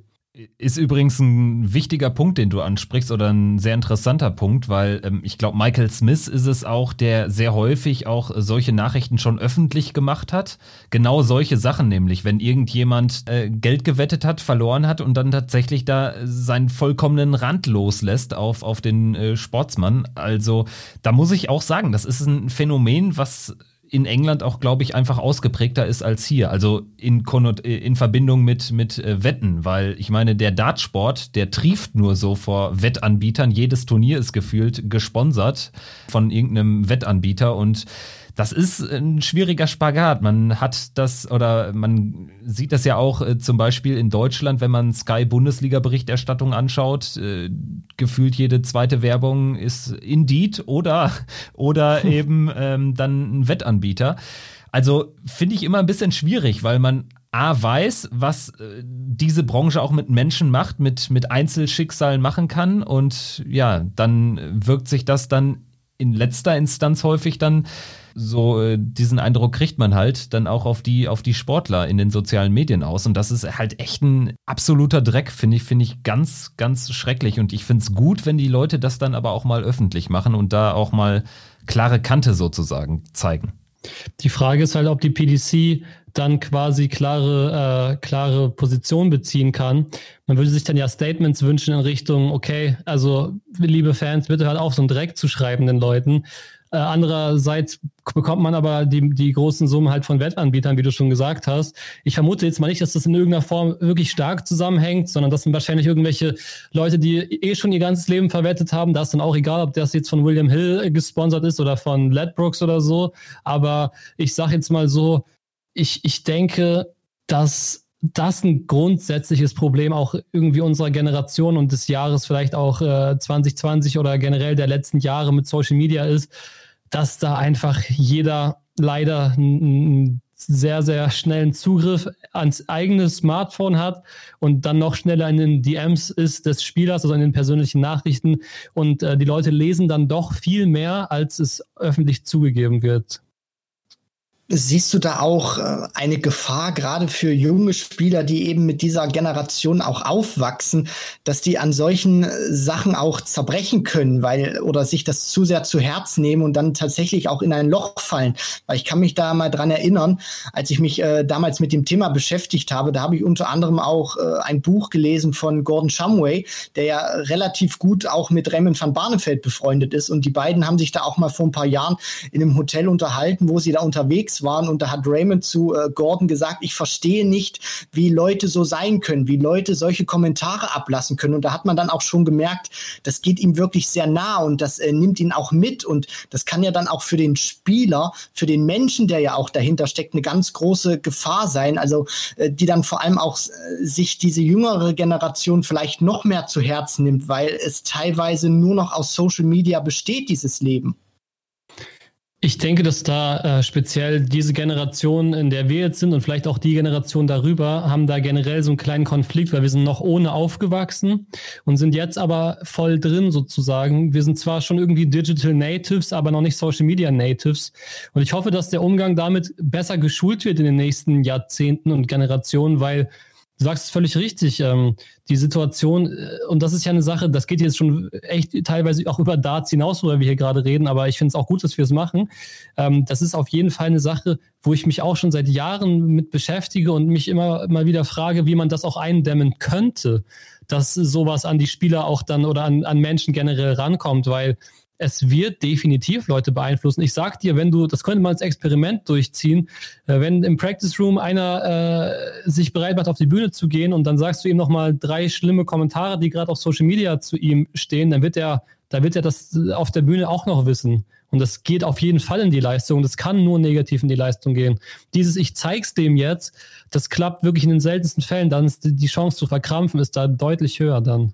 Ganz ehrlich, ich nehme es schon in der eigenen Familie genauso wahr, diesen Konflikt. Also unsere Generation kennt noch die Zeit, wo man sich ähm, nachmittags, jeden Nachmittag nach der Schule auf dem Dorfplatz zum Fußballkicken äh, getroffen hat. Aber wir kennen eben auch die Zeit, wo man auch trotz einer Pandemie sich wunderbar äh, jeden Tag zu jeder Zeit mit Leuten connecten kann, letztendlich. Also wir, wir ähm, sind Digital Natives, aber kennen eben auch noch die alte Zeit. Also die Generation über uns ist halt noch sehr gemischt. Da gibt's halt auch noch Leute, die gar keinen Bezug dazu haben. Und wenn man mal schaut, wie alt ja doch so, so der Median der Darts-Profis ist, das sind dann eben auch über 40-Jährige, ähm, 50-Jährige. Da habe ich manchmal das Gefühl, die geben halt auch einen Fick letztendlich auf äh, Social Media. Also Mervyn King hat, glaube ich, gar keinen Twitter-Account. Und ich glaube, ähm, das ist ein Faktor. Es kann sich halt kein junger Spieler mehr leisten, in den sozialen Medien nicht präsent zu sein. Und das führt aber auch dazu, dass man natürlich irgendwie mit so etwas klarkommen muss. Und natürlich äh, gibt es keine Rechtfertigung dazu, dass man solche Nachrichten bekommt. Aber es gibt sie nun mal und man muss für sich irgendwie einen Weg finden, damit klarzukommen. Und wenn wir über, über Leute wie Jamie Lewis nachdenken, der Angststörungen hatte, Luke Humphreys, der, der Angststörungen hatte, das sind natürlich auch alles äh, Krankheiten dieser Zeit, finde ich, ehrlicherweise. Bei Jamie Lewis wusste ich tatsächlich gar nicht. Also, dass er, also an seinen Leistungen hat man natürlich gesehen, dass da irgendwas nicht stimmt, aber dass er das auch hatte, das wusste ich ja tatsächlich nicht. Bei, bei Luke Humphreys wurde es ja an die große Glocke, sage ich jetzt mal, gehängt. Da hat ja die PDC sogar ein einzelnes Video drüber gemacht, was ich auch sehr gut fand. Die haben dort äh, seine, seine ganze Story mal erzählt, wo er da mit einer quasi mit einer Live-Panikattacke den derzeit, äh, den, den damaligen aktiven Weltmeister Rob Cross auf der Bühne schlagen konnte und das unter den schlimmsten persönlichen Bedingungen. Also das fand ich auch sehr, sehr stark, dass das auch aufgearbeitet wurde von der PDC. Ähm, die PDC arbeitet da auch anscheinend sehr, sehr gut, denn ich habe tatsächlich, ich bin ja in der äh, PDPA drin, weil ich die Q-School gespielt habe und deswegen habe ich jetzt eine Mail bekommen, die halt an die Spieler geht und die habe ich jetzt auch bekommen und da ging es um das Thema Mental Health, also mentale Gesundheit, dass sie da jetzt Seminare anbieten für Spieler und so. Und das fand ich sehr, sehr stark und da habe ich mich drüber gefreut, auch wenn ich es nicht in Anspruch nehme, aber ich, ich äh, fand es cool, dass da auch an sowas gedacht wird. Und ich hoffe, dass genau mit solchen Maßnahmen da entgegengewirkt wird, um eben diese Generation durch Experten äh, und vielleicht auch einfach durch therapeutische Hilfe, die vielleicht auch einfach mal gebraucht wird in solchen Zeiten, weil die Zeit ist einfach super schnelllebig, super viele Eindrücke, dann bist du auch noch auf dem Dart-Circuit, du hast quasi nicht mal ein richtiges Zuhause. Ich glaube, also dieser, dieser Darts-Lifestyle, den du dir mit dem, mit dem, mit dem Gewinn der Tourcard holst, ich glaube, du kannst in dem Fall gar nicht einschätzen, was da die nächsten zwei Jahre eigentlich auf dich zukommt, auch mental. Ja, und äh, ich möchte noch mal ganz kurz jetzt diesen, diesen einen Punkt ansprechen, den du da ähm, angerissen hast, Marcel, äh, mit, den, mit diesen Möglichkeiten, die äh, die PDC da jetzt äh, macht. Findest du, dass man da vielleicht auch ein Stück weit mehr machen muss oder dass man, sage ich mal, auch mit bestimmten Maßnahmen äh, vielleicht wartet, weil man den Sport eben nicht äh, vom, von den Menschen entfernen möchte? Weil er ist ja im Vergleich zu Fußball oder Formel 1 ist das ja wirklich sehr nahbar. Das ist ja ein Sport, wo die Jungs immer, wenn wir keine Pandemie hätten, mit den, mit den Leuten abklatschen, wo ein 26-jähriger Rob Cross als Elektriker noch in den Januar starten kann und plötzlich im äh, Dezember beziehungsweise dann am Neujahrstag äh, zwölf Monate später 500.000 Pfund mit nach Hause nimmt und Darts-Profi ist. Das sind ja so, so Sachen, die, die gibt's nirgendwo anders. Dann hast du aber auch Sachen, wo ein Van Gerven in der ersten Runde kurz vor seinem Match äh, einen Bierbecher ins Gesicht bekommt oder ein Raymond van Barneveld nur noch mit, mit seiner Wurfhand immer äh, die, die Faust geballt hat, weil er Angst hat, dass ihn da irgendeiner verletzen könnte. Also das sind ja dann auch so Sachen, wo man auch aufpassen muss, dass man diesen Grad, den man da hat, bewahren muss zwischen Nahbarkeit, aber auf der anderen Seite dürfen wir die Jungs auch nicht äh, wie äh, Frischfleisch dann verkaufen. Also vielleicht um mal kurz einzusteigen in die, in die Antwort. Der Typ, der Van Gerben das Bier über den Kopf geschüttet hat. Also wer die, wer die Securities von der PDC kennt, da sage ich nur echt Respekt, dass du dich das getraut hast, weil also die Jungs sehen nicht so aus, als ob die da mit dir spaßen, wenn die dich dann in die Finger kriegen. Also ich glaube, wenn die den Typen, der das Bier darüber geschüttet hat, erwischt haben, dann will ich nicht wissen, was in den Kulissen da abgegangen ist, aber selber schuld. Ähm, und da muss ich halt wirklich tatsächlich auch äh, dir voll und ganz recht geben, aber auch andererseits die Nahbarkeit geht natürlich auch so ein bisschen verloren, wenn der Sport einfach professionalisiert wird und die Spieler sollen sich ja professionell verhalten. Es, äh, es, es wird alles ein bisschen professioneller und da müssten dann halt, da wird die Nahbarkeit logischerweise in irgendeiner Form drunter leiden. Äh, und diese Stories, diese, diese Cinderella-Stories wie Rob Cross, der Elektriker, der dann Weltmeister wird, wirklich auch eine, eine geniale Story, wirklich. Äh, das wird auch weniger, das wird ganz klar weniger und da ich meine, ihr müsst euch mal vorstellen, es ist jetzt im Jahr 2020, wo du als Weltmeister eine halbe Million Pfund mit nach Hause nimmst, immer noch komplett unüblich, einen Trainer zu haben. Und das ist doch eigentlich eine super interessante also Sache, oder? Wenn man sich das überlegt, stelle ich das mal beim Fußball vor. Um Fußballprofi zu werden, musst du wirklich in, wirklich in jedem Jahr deiner Jugend, G-Jugend, F-Jugend, E-Jugend, musst du immer in irgendwelchen National- und äh, Bundeslandskadern sein, um es dann vielleicht mal in die Bundesliga zu schaffen. Und äh, bei der PDC hast du drei Jahre im Keller trainiert, gehst zu Q-School, holst dir am ersten Tag die Tourkarten, bist Profi. So, und die, diese, diese Diskrepanz ist natürlich auch zu beachten bei dieser Frage. Ich, ich finde immer, dass bei, äh, beim Dartsport ähm, äh, die Popularität, die wirklich richtig groß ist, auch in Deutschland. Also wenn man sich anschaut, dass irgendwie jeder Vierte im Schnitt, jetzt mal von diesem Jahr, von diesem besonderen Corona-Jahr abgesehen, im Elli Pelli ein Deutscher ist. Und auch wenn man sich die, die Einschaltquoten anschaut von, von äh, Sport 1, wie das bei The Zone aussieht, weiß ich nicht. Aber ich glaube, ähm, sie werden sich einen Elmar Paulkau nicht umsonst leisten können. Also insofern, ähm, der Markt ist riesig und Darts boomt. Und die Professionalisierung kann, glaube ich, gar nicht so schnell äh, mitgehen. Verstehst du, was ich meine? Also ich glaube, das mhm. ist immer so mein Ansatz, ähm, wenn ich, wenn ich auch mit, mit dartsferneren Leuten darüber, über den Sport spreche oder ihnen den Sport näher bringen will, dann sage ich auch immer, geil finde ich halt, dass wir im Darts in einem Stadium sind, wo man auch einem Spieler mal eine WhatsApp schreiben kann und fragen kann, hier, wie geht's dir, kannst du morgen ein Interview machen? Das geht zum Beispiel ganz extrem im Fußball nicht mehr. Aber wenn du dir alte Stories von irgendwelchen 70-jährigen Reportern, äh, irgendwelchen Reporterlegenden anhörst, wie sie in den 70er, 80er Jahren ähm, einfach äh, den gesamten Kader von Bayern München auf der Kurzwahltaste haben, Darauf will ich so ein bisschen hinaus. Du bist gerade in einem Stadium, wo Darts extrem schnell populär geworden ist, aber die Professionalisierung kann gar nicht so schnell vonstatten gehen. Das ist so meine Sicht auf der Dinge. Wie, mhm. wie blickst du drauf? Ich finde, diese, also es ist wirklich, Du, du hast völlig recht und das ist, glaube ich, wirklich, also ich glaube, das ist wirklich fast nirgendwo anders, dass die Differenz da so groß ist sozusagen zwischen Nahbarkeit, also nee, nee, so klein besser gesagt, also zwischen Nahbarkeit und, und Boom sozusagen, weil wenn man sich's mal überlegt, du hast völlig recht, ich glaube, das war sogar noch äh, bis vor vielleicht 20, 30 Jahren im Fußball üblich, dass du, wenn du ein ganz großer Reporter warst, dann hast du vielleicht mal irgendwie bei Olli Kahn angerufen und hast mal gefragt, hier, wie lief das eigentlich da in dem Nachtclub in München? so, um es mal vielleicht ganz, äh, ganz exzessiv äh, zu verdeutlichen. Aber ich denke mal, in 10 bis 20 Jahren müssten wir uns darüber nochmal unterhalten, weil es ist immer so schwer in die Zukunft zu, äh, zu schauen. Aber da wird sich nochmal einiges, wird sich da nochmal tun. Und ich bin echt mal gespannt, weil diese Phase so interessant sein wird, ob die Leute zum Beispiel, ähm, ich, ich finde die Story vom Hochsprung ganz interessant, das habe ich erst vor kurzem mitbekommen, dass die damals mit einer anderen Technik gesprungen sind, bis einer kam, der rückwärts drüber gesprungen ist und erstmal allen gezeigt hat, dass es deutlich höher geht. so. Und vielleicht kommt ja beim Dart in zehn Jahren mal einer daher, der wirft dann auf einmal ganz anders oder macht irgendwas komplett anders und, auf, und, und nochmal zehn Jahre später machen es dann alle so wie er, weil da vielleicht ja noch gar nicht alle Messen gelesen sind sozusagen, weil da vielleicht noch gar nicht oder definitiv sind noch nicht mal ansatzweise alle Möglichkeiten eines Profisportes in Darts ausgeschöpft. Ist übrigens im Skispringen ganz genauso gewesen. Skispringen äh, ist auch ein Sport, der sich dann auf einmal entwickelt hat, weil irgendeinem einem ist aufgefallen, dass man ja auch in diesem V springen kann und dann viel weiterkommt. Also ja. ja, ich weiß nicht, welche Möglichkeiten der Dartsport da noch bietet, aber auf jeden Fall wird er auch, ähm, ich denke, diese Popularitätswelle weiter reiten können. Und wir haben uns jetzt hier auch ganz bewusst in dem Podcast ein bisschen treiben lassen von den Themen. Ich würde dann jetzt nochmal vielleicht diesen Schwenk diesen kleinen Schwenk zurück machen ähm, zu, zur Aktualität, zu den, äh, zur Weltmeisterschaft, die jetzt am 15. Dezember beginnt. Wir haben jetzt eben über die großen Favoriten gesprochen, über deinen Top-Favoriten Peter Wright, den Titelverteidiger, über die Deutschen, über die Chancen der Deutschen.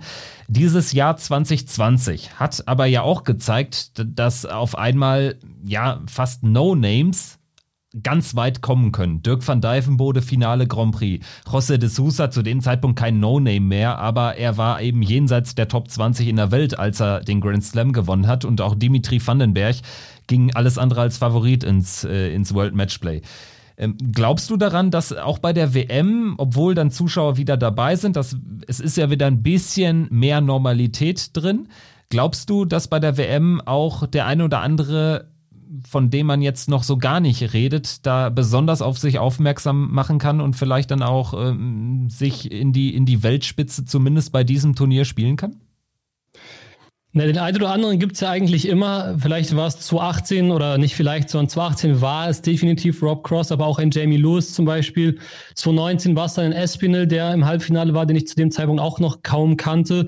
Und ich bin mir sogar ziemlich sicher, dass es äh, diese Situation geben wird. Und ein frühes Favoritensterben sterben könnte natürlich auch sein. Wobei es, ich finde, der WM-Modus ist eigentlich immer relativ gut für die Leute, die äh, auch äh, am konstantesten spielen. Und ich finde es auch gut mit den äh, später auch sehr, sehr weiten Distanzen immer, weil es sollte sich auch einfach in einem Turnier, wo es um so viel Geld geht, sozusagen die Creme de la Creme auch nach ganz vorne kämpfen. Und das ist einem eben durch, durch lange Distanzen quasi begünstigt. Ähm, aber du hast natürlich recht und gerade dieses Jahr sind so, so, so krasse Sachen passiert. Es könnte auch Damon Hatter Weltmeister werden oder so zum Beispiel. Es gibt Leute, die, die, äh, oder, oder De Sousa habe ich ja sogar, ich habe ja De Sousa, dass er im Achtelfinale gegen Price gewinnt, weil ich irgendwie an diesen Typen glaube und den so geil finde auch. Also ich muss sagen, ich bin echt Fan, auch wenn für mich Price der Spieler des Jahres ist trotzdem, weil Price für mich einfach, wenn er, wenn er on fire ist, der Beste ist zurzeit so. Da kann man auch, glaube ich, nicht viel anderes äh, sagen. Aber natürlich, es wäre auch, äh, ich würde mich auch freuen, wenn Nico Kurzwill Meister wird oder Max Hopp. Also äh, alles ist möglich.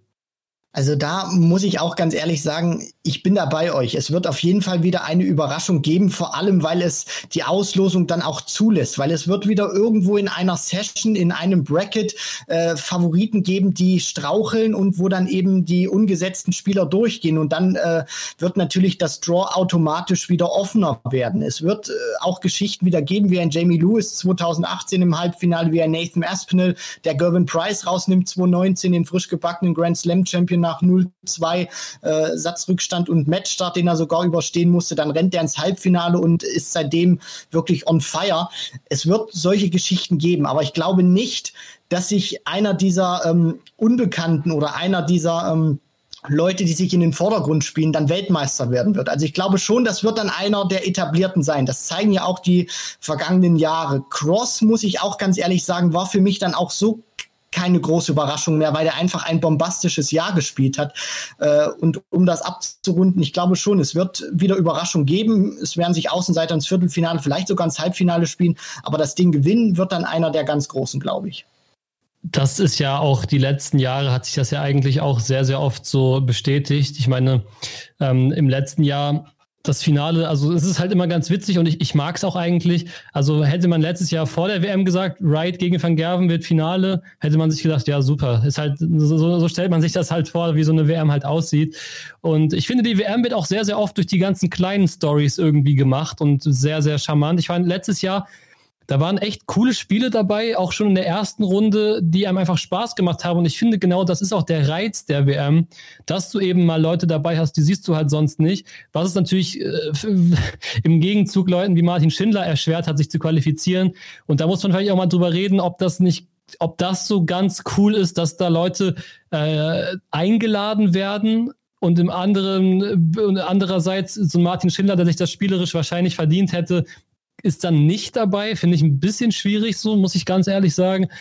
Aber ja, dass halt am Ende der Gewinner Price van Gerven oder Wright heißt, da würde ich sogar wahrscheinlich sagen, dass die Chance, ich weiß nicht, wie ihr das seht, aber ist, ich denke mal, über 60 Prozent, oder? Ja, vor allen Dingen, weil eben auch die Distanzen sich äh, so stark vergrößern. Also Best of 13 Sets, das ist ja eine unfassbare Distanz. Also ich kann mir da schwer vorstellen, selbst wenn dann eben der, der übliche Überraschungsmann das Viertel- oder Halbfinale erreicht, danach geht's ja dann auch in der Regel nicht mehr weiter. Und ich glaube, das wird auch in diesem Jahr so sein. Also Van Gerven, Wright, Price und dann hat man so diesen, diesen nächsten Block von diesen Young Guns.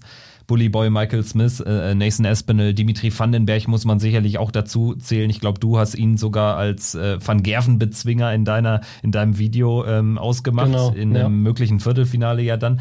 Also dass es dann aber einer von, von noch weiter hinten irgendwie sogar ins Finale schafft, das hat man ja auch sehr selten gesehen, muss man auch ganz ehrlich sagen. Nathan Espinel war damals, als Surprise äh, zum Auftakt rausgenommen hat, nah dran, ist dann aber auch im Halbfinale ausgeschieden. Und der einzige, der mir so richtig einfällt, ist äh, Kirk Shepard, diese Wahnsinnsgeschichte damals, als er gegen John Part dann das Finale erreicht hat und bis heute nicht weiß, warum. also. Ich glaube, das weiß auch wirklich niemand, wie das möglich war. Ja, oder ich glaube, Keith Deller war doch auch ein ganz damals auch ein Qualifikant. Genau. Also es gibt, es gibt diese Stories natürlich.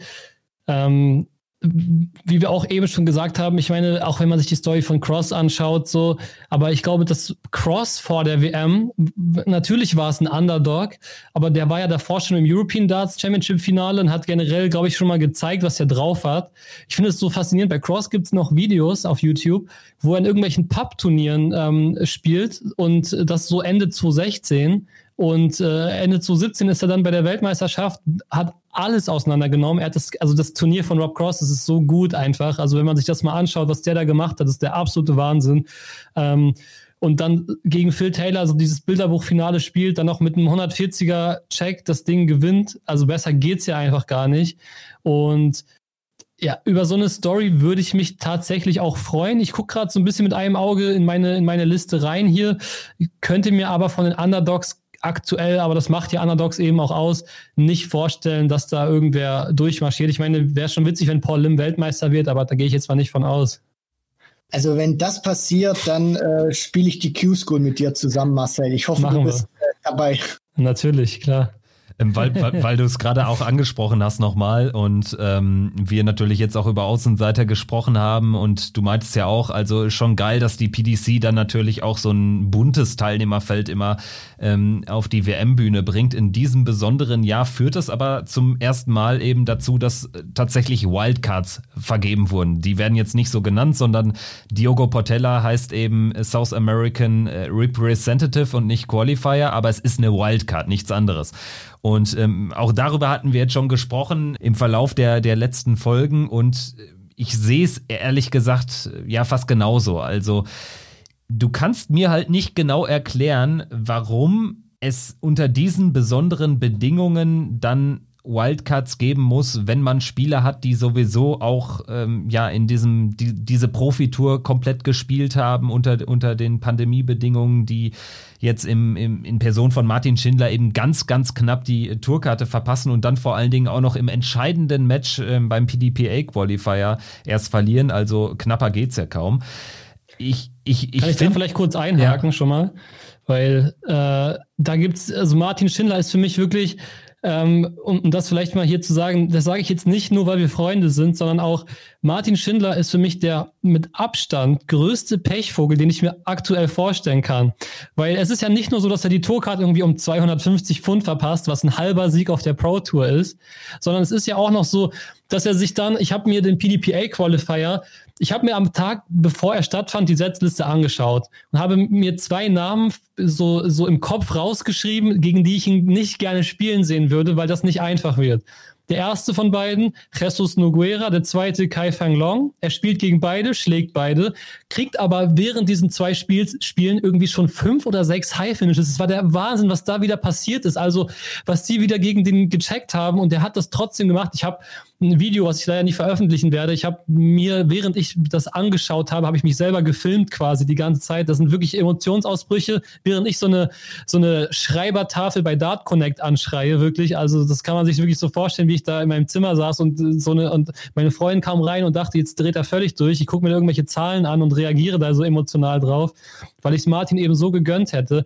Ja, und spielen, spielen wir das Ganze mal weiter. Gibt's, äh, gibt's zwei Wildcards weniger, kommen zwei Leute weiter durch den PDPA-Qualifier und dann wäre Martin drin gewesen. Und, und, er gewinnt diese beiden Spiele und verliert gegen, gegen den Typen, gegen den er sonst immer gewonnen hat. Und äh, ganz ehrlich, mein Problem ist ja auch ein grundsätzlicheres. Also das zieht sich auch wie ein roter Faden durch unseren Podcast. Was ich wirklich immer wieder kritisiere bei der PDC ist so dieses Regeln machen auf den allerletzten Drücker. Also gefühlt wird drei Tage vor dem PDP oder nicht nur gefühlt, faktisch wird zwei, drei Tage vor dem PDPA Qualifier, vor dem Termin erst bekannt gegeben, dass dieser eine äh, Gilit Wala, das indische Ticket bekommt, das Portella wie jedes Jahr äh, South American äh, äh, vertritt äh, im Ali Pelli. Und dann wird auch noch diese dubiose Regel erfunden letztendlich, dass es einen getrennten PDPA-Qualifier gibt. Jetzt kann man auch sagen, ja, hat vielleicht Martin Schindler geholfen, weil er eben nur zwei Siege brauchte, um ins Entscheidungsmatch zu kommen. Jetzt kann man aber auch sagen, Martin, glaube ich, wäre auch ein Spieler gewesen, der in einem größeren PDPA-Qualifier ähm, gut hätte durchgehen können. Und da können sich natürlich dann auch mehr starke Spieler gegenseitig rausnehmen. So kriegst du dann halt äh, für ein PDPA-Qualifier echt ein dickes Brett äh, vor die Flinte mit Nogera, mit Kai van Looying und dann auch noch Zonnefeld, der übrigens auch aus, einer, aus einem guten Wochenende kam. Der hat James Wade geschlagen bei den PC Finals, hatte also Selbstvertrauen. Und ja, und, und bei Martin, wenn du da äh, rüber sprichst, ich meine, was häufig vergessen wird, äh, die World Youth Championship. Da war er auch richtig gut unterwegs, hat ja. Keen Barry geschlagen, einen starken Keen Barry zu dem Zeitpunkt und ist dann, ich glaube, gegen, gegen Bradley Brooks äh, rausgegangen, auch in einem total wahnsinnigen Match. Ja, genau. Martin checkt 158 zum 5-3 oder so. Bradley Brooks gewinnt dann drei Legs, checkt 164 und äh, setzt sich somit durch und gewinnt dann am Ende noch das letzte Spiel. Ähm, also genau das, das, das spielt eben auch noch rein bei Martin. Und wie oft ich den schon so kranke Averages auch hab spielen sehen und dann hat er dann in der Runde danach halt irgendwie abgebaut, aber hat der neulich auch Price mit 104 geschlagen, habe ich auch noch nicht oft von Deutschen gesehen. Und er hat auch schon Van Gerven geschlagen und so, das ist ja alles, alles, alles drin so. Martin hat da wirklich auch, wie du schon sagtest, auch generell vielleicht so ein bisschen drunter gelitten, dass die PDC sich da eben so spontan irgendwelche Regeln äh, überlegt hat. Ich frage mich nur noch, wann der Fallon Sherrock Qualifier stattfindet, an dem dann nur sie teilnehmen darf, dann einmal gegen den Dartbot auf Stufe 3 gewinnen muss oder so, damit sie dann qualifiziert ist. Weil ähm, ich, muss sagen, ich feiere die PDC auf der einen Seite auch ein bisschen dafür, weil es eben, weil sie so, weil sie sich eben ihre eigenen Regeln machen können, weil sie so die krankeste Monopolstellung überhaupt haben. Die BDO existiert ja eigentlich gar nicht mehr. Ähm, Andererseits ist natürlich so, dass es dann auch mal zu schwierigen Entscheidungen kommen kann. Und in dem Fall finde ich das mit den Qualifiern, ja, natürlich aus deutscher Sicht hätte ich lieber Martin Schindler gesehen, aber ich, ich glaube aber auch, dass sich ein englischer Zuschauer vielleicht in Runde 1 mehr auf Steve West gegen Martin Schindler gefreut hätte, als gegen denjenigen, der dann da die Wildcard bekommt. Aber das ist natürlich, äh, ist es natürlich eine andere, andere Story.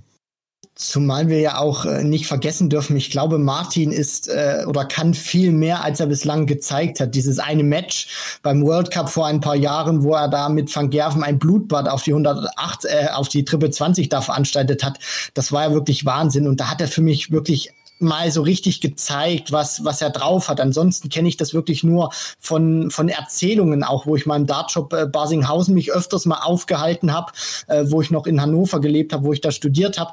Äh, da hat mir der, der, der Besitzer, wo er Martin auch Frank. mal genau, Frank äh, mir erzählt, dass Martin in den Job kommt, trainiert, nimmt sich Darts und checkt dann mit sechs Darts 350 Punkte. Das waren auch Darts, glaube ich, gewesen, die nicht mal ihm gehört haben, sondern die lagen da irgendwie im Shop rum. Die hat er sich genommen und da hat mir dann Frank gesagt, der nimmt die sich und wirft eine 180 und eine 170. Also das sind ja dann auch immer so Geschichten, die, die zeigen, was das für ein Talent ist, aber der schafft es einfach nicht regelmäßig, das leider auf die große Bühne zu bringen. Und das finde ich ist dann auch immer sehr, sehr schade, Marcel, muss ich ganz ehrlich sagen. Ich finde es, ich glaube, ich, wenn es das Wort gibt, ich finde es am schadesten, am schade, ja, ich habe es mir jetzt mal ausgedacht, ich finde es auch so super schade.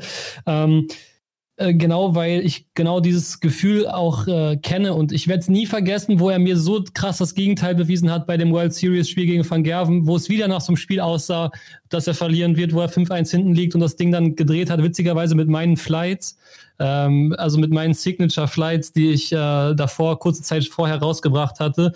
Und es ist halt so, by the way, keine Werbung an der Stelle. Ich wollte es nur erwähnen, weil ich es witzig fand, äh, weil er, weil er in diesem, weil er dann ausgerechnet das Spiel seines Lebens dagegen Van Gerven auspackt. Ja, und es, es sind eben diese, diese kleinen, diese kleinen Stories, die halt vielleicht gefehlt haben in den letzten Jahren. Ich glaube, um wirklich gut zu spielen als Dartspieler, ist dieses Momentum, dieses Selbstbewusstsein, weil das, dass du es körperlich kannst, das weißt du, wenn du auf diesem Level bist. Dass dein Arm imstande ist, alles zu treffen, das, das weißt du.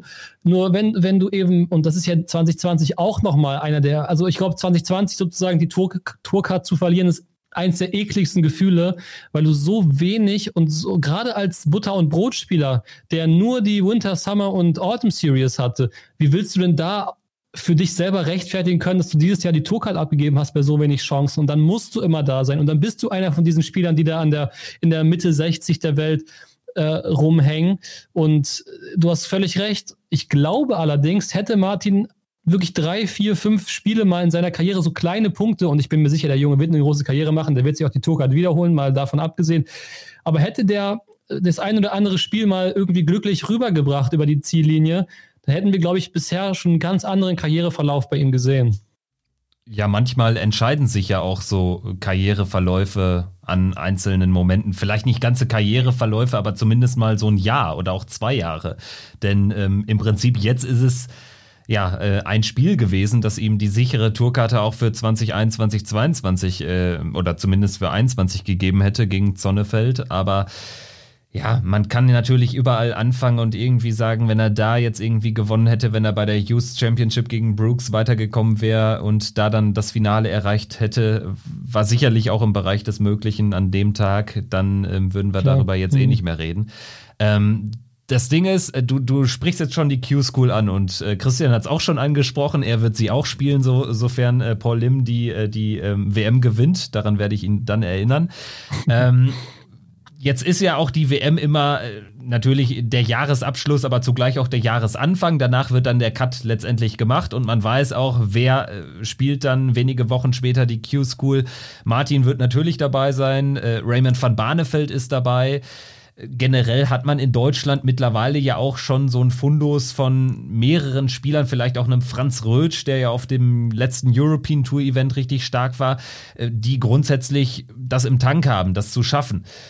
Wie schätzt du Darts Deutschland aufgestellt für die nächsten Jahre? Weil Stand jetzt haben nur Clemens Hopp und Steffen Siebmann eine Tourkarte für 2021. Das wäre natürlich ein Verlust. Also Christian Bunse muss sie sich ja auch wiederholen.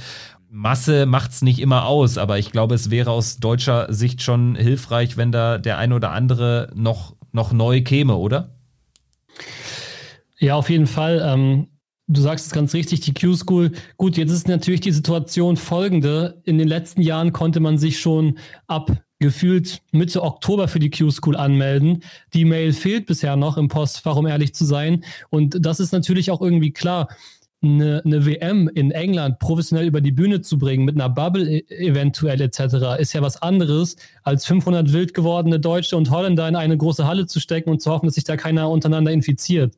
Also da müssen wir mal äh, wirklich drüber nachdenken, wann diese Q-School denn wirklich stattfinden wird. Ich bin der Meinung, dass sie ab. Also ich rechne tatsächlich nicht im Januar mit der Q-School. Ich rechne damit einfach nicht. Ich kann mir das nicht vorstellen. Wie soll das möglich sein? Ich meine, die überlegen gerade ganz Deutschland abzuriegeln und im, und im, im, äh, im Mitte Januar willst du dann da Leute. Nee, das, das kann nicht, das, das wird nicht so sein. Das, das wird nicht so sein. Und Ja, dann ist die Frage, wer wird denn, wer hat denn Lust bis Mitte März durchzutrainieren ohne wirklich echtes Ziel vor Augen? Und dann werden wir mal sehen, ob das ein paar Deutsche sein werden oder nicht, die sich dann da die, die Tourcard holen oder nicht. Ich würde es mir natürlich sehr wünschen, dass es ein paar Deutsche werden, weil ich gucke auch gerne, wenn ich bei Darts Connect, ähm, ich gucke halt äh, logischerweise die, die ganzen Ergebnisse dort an. Und ich finde es auch ganz cool, dass sie das jetzt seit neuestem mit den Länderflaggen machen. Da hat man es ein bisschen schneller auch im Blick, welcher Deutsche gerade wie gespielt hat. Das haben die ganz cool umgesetzt. Aber ich würde mich freuen, wenn es noch ein paar kleine deutsche Flaggen dort mehr wären, weil es einfach interessant ist, als Deutsche auch zu gucken, was die anderen machen. Vor allem, ich habe ja dieses Jahr auch so meine ersten Erfahrungen gemacht. Ich spiele ja auch so, ähm, so ein paar Dinger mit, auch so ein paar Qualis habe ich mitgespielt. Und es ist natürlich schon krass, was da auch für Granaten rumlaufen, die alle super Dart spielen können. Es ist nun halt leider so, oder was heißt leider, es ist halt so, dass dieses Niveau von beispielsweise dem näheren Umland halt von beispielsweise Holland einfach nochmal extrem getoppt wird. Die zweite Liga in Holland ist besser als die zweite Liga in Deutschland im Dart. Das ist einfach Fakt. So. Und ich würde mich tatsächlich sehr darüber freuen, wenn es auch vielleicht mal drei oder vier Deutsche bei einer Q-School schaffen würden. Das wäre doch mal eine ganz coole Sache. Also ich glaube auf jeden Fall, das Potenzial wird in den nächsten Jahren noch stärker kommen. Wenn ich da mal dran denke, an den German Eagle zum Beispiel, David Nachreiner, das ist ja auch ein sehr talentierter Spieler. Und ich glaube, wenn der auch äh, wirklich dran bleibt und sich dann nicht von den äh, Problemen, die mit steigendem Alter dann kommen, 14, 15, 16, äh, von, von den Mädels zu sehr ablenken lässt und äh, weiter an Bord bleibt, dass der dann auch wirklich eine steile Karriere hinlegen kann. Weil soweit ich das auch weiß, ist das einer, der schon weit über 80 spielen kann kann in seinem äh, sehr jungen Alter. Also ich glaube auch schon, dass in den nächsten Jahren noch äh, Leute kommen und weil du ja Q-School ansprichst und dass sie deiner Meinung nach nicht im Januar stattfinden kann beziehungsweise wird. Ich habe auf Twitter gelesen, da hatte einer eine Idee gemacht, die ich äh, recht sinnvoll fand. Also, dass man die Q-School praktisch unterteilt und dass dann jeweils von den Turnieren die Besten dann an einem Ort nochmal zusammenkommen. Was hältst du davon? Ja, gut, dann ist, äh, wenn, wenn das wirklich gut äh, umgesetzt wird, aber dann sage ich dir, da wird danach die richtige Diskussion abgehen, weil dann ist es auf einmal der und der in einer Gruppe gewesen und ah, ich war aber mit dem und so. Da kann ich mir schon vorstellen, dass da, also natürlich kann auch die Losung bei der großen Q-School so laufen, dass du wirklich ein paar Mal am Stück Glück hast. Aber das ist eher unwahrscheinlich und da ist wenigstens die Chancengleichheit da. Also ich kann mir das, um ehrlich zu sein, nicht wirklich vorstellen. Also ich, ich glaube, die Idee wäre nicht schlecht, vor allem weil, weil die Leute auch einfach an, bei der Stange gehalten werden wollen. Die wollen auch einfach mal wieder Dart spielen. Ähm, aber ich, ich sehe das ein bisschen, ich sehe das ein bisschen schwierig. Und was ich auch ein bisschen schwierig sehe, du hast jetzt beispielsweise David Nachreiner als Talent, äh, als Nachwuchstalent gehandelt. Es gibt halt, wie, wie, du auch selber schon meintest, auch viele Fälle, wo das dann aber auch nicht wirklich gut geklappt hat. Also in Holland fällt mir zum Beispiel ein, hier Justin van Tergu oder wie der heißt, der auch äh, schon BDO äh, ist, etc der hat auch, also da dachte jeder, das wird Van Gerven 2.0, als der irgendwie 13 war oder so. Und jetzt, äh, sechs Jahre später, ist es schon mal eine ganz andere, eine ganz andere Geschichte sozusagen. Das sieht da gerade nicht nach der großen Karriere aus. Und dieses Pubertätsalter sozusagen ist halt wirklich eine, eine, eine ganz schwere Hürde. Und deswegen finde ich es ja auch so witzig, dass Darts einer der wenigen Dinger ist, wo du halt wie Gary Anderson mit Mitte 20 nochmal den Kaltstart machen kannst und nochmal reinhauen kannst sozusagen. Ja, in der Tat. Das macht den Sport ja auch so besonders, finde ich. Also ähm, Justin Vantergo ist ein Beispiel. Leighton Bennett ist natürlich in aller Munde, ähm, auch zu Recht natürlich, aber auch da, selbst da, würde ich keine, kein Geld jetzt draufsetzen, dass das die Mega-Karriere wird. Also der Junge scheint ja auch schon so ein bisschen getrieben zu sein. Da gab es ja auch schon den ein oder anderen Vorfall, sag ich mal. Ne? Das sind natürlich dann auch ein paar Nebenkriegsschauplätze, die da unnötigerweise dann auch von ihm selbst vielleicht auch bedingt durch, durch dieses Scheinwerferlicht dann aufgemacht werden. Und dadurch entstehen einfach logischerweise noch ein paar Fragezeichen. Und ja, wir tun gut daran, einfach die Jungs Dart spielen zu lassen, wahrscheinlich in erster Linie. Und, ich glaube, ähm, Keen Barry ist da so, äh, genau. Äh, den man da im Auge halten muss, weil der hat das, glaube ich, der hat, glaube ich, das richtige Mindset mitgenommen. Sozusagen. Und der ist jetzt auch schon 18. Der hat ja diese, diese gefährliche Hürde, sag ich mal, überstanden. Genau. Und ähm, ja. ich, ich habe das Gefühl, er wird jetzt auch erst noch besser. Also Keen Barry ist jemand, von Christian Rüdiger auch als äh, The Next Big Thing möglicherweise oder am wahrscheinlichsten ähm, gehandelt und äh, da würde ich grundsätzlich mitgehen. Also die, die Kurve geht halt sehr steil nach oben und jetzt hat er die Tourkarte auch für zwei Jahre, spielt die WM zum zweiten Mal in Folge. Also das ist jemand, den man da im, im Auge behalten muss, definitiv. Macht auch einfach Bock zuzugucken, wenn man ehrlich ist. Wie der die Dinger da reinknallt in Sport mit einem Wurfstil, den man gar nicht imitieren kann, weil diesen Steckwinkel von Darts hinzukriegen, das ist wirklich Arbeit. Also das ist, das, manche wollen das ja so genau spielen wie er. Also wer das kennt, die Darts stecken sehr nach unten, der kann die da stapeln bis zum geht nicht mehr sozusagen. Also das ist wirklich, wirklich der, der Wahnsinn, so ein bisschen Taylor-mäßig. Und also ich glaube, dass Dynamite jemand ist, der wirklich richtig krass wird. Also da, da muss ich euch auch zustimmen. Da, Next Big Thing finde ich da sogar sehr, sehr passend. Und ähm, da wird, denke ich mal, einiges gehen. Und vor allem, wenn der bei dem Spielrhythmus bleibt und dann irgendwann mal beide A-Game, R gegen Michael Smith, das stelle ich mir sehr, sehr hübsch vor. Jetzt, äh, jetzt, wo wir schon äh, bei der Q-School und bei den äh, Next Big Things im Darts äh, ähm, angelangt sind, würde ich natürlich auch nochmal ähm, etwas über deine Ambitionen erfahren wollen. Also du hast ja jetzt, ähm, wie erwähnt, auch schon Eurotour-Qualifikationsevents gespielt, äh, auch wenn man dich in den sozialen Medien verfolgt, auch auf YouTube. Ähm, du scheinst ja auch grundsätzlich ja, in, in kleinen, aber in stetigen äh, Abständen dich immer zu verbessern. Ähm, was sind so deine, deine Ambitionen? Vielleicht jetzt nicht nur für irgendwie die ersten Monate des nächsten Jahres, weil ja auch mit der Pandemie alles ein bisschen schwierig ist, aber hast du irgendwie so einen Langzeitplan oder wie muss man sich das vorstellen bei dir? Also ich denke sehr langfristig, um, um das direkt mal zu beantworten. Ich äh, mache auch keinen Hehl draus, dass ich schon Bock habe, auch da mitzuspielen, wo die großen Jungs spielen. Es ist halt nun mal so, dass ich ähm, zum Glück, ich glaube, ich war sehr spät pubertär, um es mal so zu sagen. Und ich glaube, ich habe erst jetzt, so mit Mitte 20, so wirklich verstanden, was es bedeutet, langfristig an einer Sache zu arbeiten. Und ich glaube, früher hätte ich den Kopf deutlich häufiger mal. Ich habe auch, ich war so ein Kind, ich habe jedes Hobby einmal angefangen und aufgehört. So, ich habe den Kopf sehr häufig in den Sand gesteckt, wenn irgendwas nicht funktioniert hat. Und das ist bei Dart gerade total anders. Und äh, die Entwicklung, ich will das jetzt nicht so sagen, dass das irgendwie selbstverliebt klingt, aber die Entwicklung ist gut. Es macht mir extrem viel Spaß zu spielen.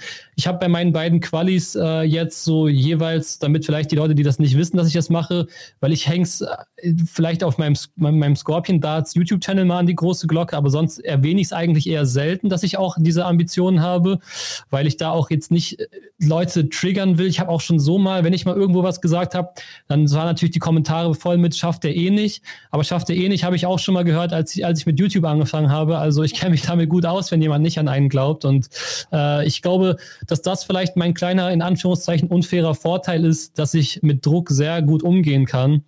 Ähm, aber ich habe bei meinen beiden Qualis jetzt so Mitte 70er Schnitt gespielt, das nach ungefähr anderthalb Jahren sehr intensiven Dart-Spielen und Dart-Training. Und ich bin jetzt auch aktuell wirklich dabei, das Ganze auch im Training noch ein bisschen professioneller anzugehen und vielleicht auch aus dem Blickwinkel anzugehen, wie das selten gemacht wird in Dart. Und ich will eigentlich nur wissen, wohin es geht. Ich, ich lasse mich so ein bisschen treiben von der Lust auf Darts, weil die hat noch nicht aufgehört und ich kenne mich, wenn ich ehrgeizig was verfolge, dann, wenn ich in zehn Jahren sage, ich habe zumindest alles gegeben, dann bin ich schon zufrieden. Aber wenn du mich nach einem Ziel fragst, was wir hier besprechen, einmal zwei Jahre die Tour mitspielen, warum nicht? Wie machst du das konkret, wenn du jetzt auch Trainingsmethoden angesprochen hast? Also nimmst du dir auch mal Matches raus, die du bei den Galas gespielt hast, gegen Taylor, gegen Sherrock und analysierst die vielleicht auch von, von deiner Körpersprache her, vielleicht auch von, von deinem Wurfstil? Was machst du da so? Ja, vor allem der Wurfstil, wenn du dir die letzten Jahre anschaust, der ist, äh, ich habe auch heute noch ein Video hochgeladen. Ähm, das ist, es hat sich alles wirklich drastisch verbessert.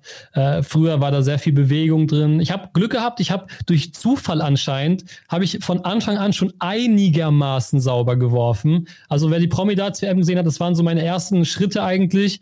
Witzig war, als ich fast 180 da geworfen hätte, das wäre wirklich noch, äh, das wäre an dem Tag das, das i-Tüpfelchen. Aber ich habe im Gegensatz auch ein Leg mit einer 1 begonnen, also mit äh, Outside, Single 1 Outside. Also ich habe nicht mal auf 400 gedreht, sondern auf 500 von 501. Hat auch auf der großen Bühne, glaube ich, noch nicht so oft einer gemacht. Also auch mal das Negativbeispiel zu nennen. Aber ich gehe an das Training, glaube ich, ein bisschen anders dran als viele, als viele Data, weil ich glaube, viele lassen sich einfach treiben und gucken, was passiert. Und ich bin eben relativ analytisch, auch wenn ich mir meinen eigenen Wurf anschaue, weil ich bin schon der Meinung, dass es eben nicht dieses, ja, wird schon, jeder ist da individuell. Es ist, das, das gibt's auch, aber das ist mir ein bisschen auch, es ist, kommst du wie eine Ausrede vor, weil es gibt schon Parameter, an denen man messen kann, was anscheinend bei vielen gut funktioniert. Sonst würden nicht die besten Spieler der Welt alle so ähnlich werfen. Also natürlich, so ein Van Gerven, also wenn man mal gegen den gespielt hat, das ist so lustig, weil wenn man hinter dem steht, der, das ist wirklich, als ob er in einen Fahrstuhl steigt und eine Etage runterfährt. Also der, du siehst das Board eigentlich gar nicht, weil er ist auch ein großer Typ, so, auch 1,85 so. Dann geht er ans Oki und ist auf einmal nur 1,70 groß. Also mit, ich würde, glaube ich, an Rückenschmerzen sterben, wie der Mann steht, sozusagen. Aber so hat eben jeder natürlich seine individuelle Note, aber dass die den Arm schon alle relativ ähnlich alle bewegen und so. Das darf man eben nicht vergessen bei dieser ganzen Thematik. Und deswegen würde ich schon auch in der Jugendarbeit, was viele Vereine ja mittlerweile zum Glück angefangen haben, schon auch ein bisschen wenigstens darauf achten, dass es vernünftig aussieht, was die jungen Leute da machen. Ähm, eine Nachfrage noch zu deinem Training, weil ähm, Devin Peterson, Dirk van Dijvenbo, das sind ja alles so Jungs, die jetzt durch die Pandemie so einen richtigen Boost bekommen haben. Ähm, jetzt vielleicht abseits des, äh, der, der Profis, wie ist denn das bei dir? Hast du das Gefühl, dass dir die, diese Scheißzeit, sage ich jetzt mal, für die Gesellschaft, dass sie aber für dein Spiel vielleicht sogar zuträglich ist, weil du vielleicht A, noch mehr trainierst, noch weniger Ablenkung hast? Äh, würdest du dem zustimmen oder wie, wie äh, verhält sich das bei dir? Zu 100 Prozent und beide Lockdowns kamen zu einem Zeitpunkt, wo es dartstechnisch nicht hätte besser passen können. Also das ist bei mir wirklich ganz, ganz witzig, dieser Fakt. Ähm, ja, wenn du dir meine Q-School-Spiele anschaust, da habe ich noch so, ja, da habe ich auch mal ein Spiel mit 57 gemacht und äh, sieben Monate später, Pandemie dazwischen, habe ich auf einmal dann auf PDC-Level nur noch über 70 gespielt, sozusagen. Das heißt, da sieht man schon eine Entwicklung, die man relativ gut abstecken kann in diesem, in diesem Zeitfenster. Ähm, ja, natürlich würde ich gerne jetzt äh, nach jeder, nach jedem Lockdown, wobei ich natürlich hoffe, dass es nicht mehr so viele gibt, aber würde ich dann auch sehr gerne äh, das noch ein bisschen weiter steigern. Aber du hast völlig recht und das, das, was viele gar nicht sehen, ist, ist es gar nicht unbedingt die Trainingsmenge, die sich verändert. Aber wie willst du denn als PDC-Profi, der dienstags äh, sich auf den Weg zur Premier League macht, dann dort spielt, dann zurückfliegt, am Wochenende Major spielt, nächste Woche dasselbe, dann Pro Tour spielt, du kannst dort effektiv gesehen nicht an deiner Technik arbeiten. Weil wie soll das funktionieren? Du kannst natürlich trainieren, dass du deine Technik, die du schon hast, drin, drin behältst. Aber stell dir mal folgende Situation vor. Du hast einen, einen Wurfrhythmus dir acht Jahre angeeignet, wie die, wie die Profis, und willst innerhalb von einer Woche was an deinem Wurf ändern. Du wirst im Spiel direkt merken, okay, klappt nicht, ich spiele wieder so wie vorher. Aber durch diese Pandemie hast du wirklich mal ein halbes Jahr Zeit oder, oder vier, fünf Monate Zeit gehabt, wirklich mal zu gucken, läuft es denn alles noch so rund? Und ich meine, wir haben alle ein Smartphone, mal kurz filmen und gucken, äh, bewegt sich mein Ellenbogen beim Werfen um 10 Zentimeter nach unten, dann ist da vielleicht irgendwas nicht ganz richtig. Ähm, Devin Peterson hat früher quasi ohne Ausholen geworfen. Ich weiß nicht, was der für, für, eine Kraft haben muss. Also jeder sollte das mal ausprobiert haben, vor allem mit großen Flights. Ähm, der Luftwiderstand äh, ist schon gar nicht so gering und dann ohne Ausholen die, die Darts mal ins Board werfen. Wenn ich das versuche, dann landen die irgendwo, aber nicht im Board. Vielleicht in der Doppel 3, wenn es gut läuft. Und jetzt hat er so eine kleine Ausholbewegung drin, hat er auch anscheinend mit Wayne Mardell trainiert. Und zack, funktioniert das Ganze auf einem ganz anderen Level. Also was Devin Peterson in der, in der Summer Series und so gemacht hat, das war ja unfassbar. Also so eine krasse Entwicklung von 0 auf 100 siehst du eben nur in solchen Zeiten und ist einer von den, von den Pandemie-Gewinnern, genauso wie Daryl Gurney beispielsweise ein absoluter Pandemie-Verlierer ist. Ja, hundertprozentig. Daryl Gurney auch äh, ein Spieler, der in den Rankings runterfällt. Devin Peterson kommt hoch, äh, Dirk van Dijvenbode, José de Sousa, Damon Hatter. Das sind für mich so diese vier Namen. Äh, für mich auch, ja. Die, ja. die wirklich auch, das sind Players to watch. Ich, ich sehe auch nicht, wie einer von denen jetzt wieder zu äh, zu dem alten Niveau zurückfällt. Das glaube ich nicht. Also ähm, sind alle in einem guten Alter und sie haben das jetzt auch alle mehr als einmal bewiesen. Es ist ja nicht so, dass sie nur ein gutes Turnier gespielt haben. Das hat wahrscheinlich jeder der 128 Tourkartenbesitzer schon gemacht. Aber ähm, das sind definitiv Spieler, auf die man auch bei der Weltmeisterschaft blicken sollte. Vielleicht noch äh, eine abschließende Frage. Ähm, jetzt äh, die, die WM-Berichterstattung steht vor der Tür. Ähm, wie muss ich mir das bei dir vorstellen? Du hast schon gesagt, du guckst jede Session letztendlich und du versuchst den, den Tag auch letztendlich nach diesen Sessions auszurichten. Ähm, wie, wie ist so dein Tagesablauf während der Darts-WM? Weil du machst ja wahrscheinlich auch äh, währenddessen Videos, machst du auch was für, für, den, für den speziellen Darts-Kanal von dir oder wie, wie ist der Ablauf? Ähm, also letztes Jahr war das richtig heftig, weil da habe ich eigentlich nur ähm, die PDC selbst lädt ja am Tag nach den, nach den Spielen für alle zugänglich quasi die Highlights hoch. Und es ist ja auf YouTube gang und gäbe oder relativ häufig, dass man sich, äh, also das ist ein sogenanntes Reaktionsformat, dass man sich einfach ein Video anschaut und seine eigenen Emotionen so ein bisschen reinfließen lässt. Und das habe ich letztes Jahr bei den Dart-Sachen eben mal ausprobiert. Und was da abging, das hätte ich nie im Leben erwartet. Also das war der absolute Wahnsinn. Die Videos hatten so viel mehr Aufrufe, als ich jemals mir hätte träumen lassen. Ähm, ob es jetzt komplett in diese Richtung geht, weiß ich nicht. Vielleicht picke ich mir auch nur Highlights raus. Also letztes Jahr werde ich, weiß ich noch, äh, da habe ich das Spiel geguckt, äh, Price gegen Wright, und das war ja so eindeutig, dass man da ein Video draus machen muss, weil was da abging, wo, wo Price Wright fast tot geworfen hat mit dem einen Dart, der wirklich einen Zentimeter an seiner, an seiner, an seinem Iro vorbeigesegelt ist und, und äh, wer Price mal hat werfen sehen, also 24 Gramm auf, die, auf das Tempo zu werfen, da ist schon ordentlich Kraft drin. Also das würde ich mir nicht unbedingt gerne im Hinterkopf vorstellen, um ehrlich zu sein. Ähm, Finde ich eh witzig, ne? Also eigentlich gibt man da so ein paar Testosteron geladenen Menschen eigentlich Wurfgegenstände, die auch gefährlich sein können in die Hand. Ich will auch nicht wissen, was da in Kneipen around the world schon für Dinge abgegangen sind, wenn da mal einer aggressiv geworden ist mit ein paar Darts in der Hand. Vor allen Dingen Ryan Searle mit seinen gefühlt 5 Kilo Darts, ne? Also. Boah. Wobei das Witzige ist ja, der schnippt die ja so. Der wirft die gar nicht so doll. Das ist ganz interessant. Also das ist wirklich ganz witzig, wie die Techniken sich da auch unterscheiden. Ähm, aber ja, ich denke mal, ich werde mir für die WM schon äh, was Kleines überlegen.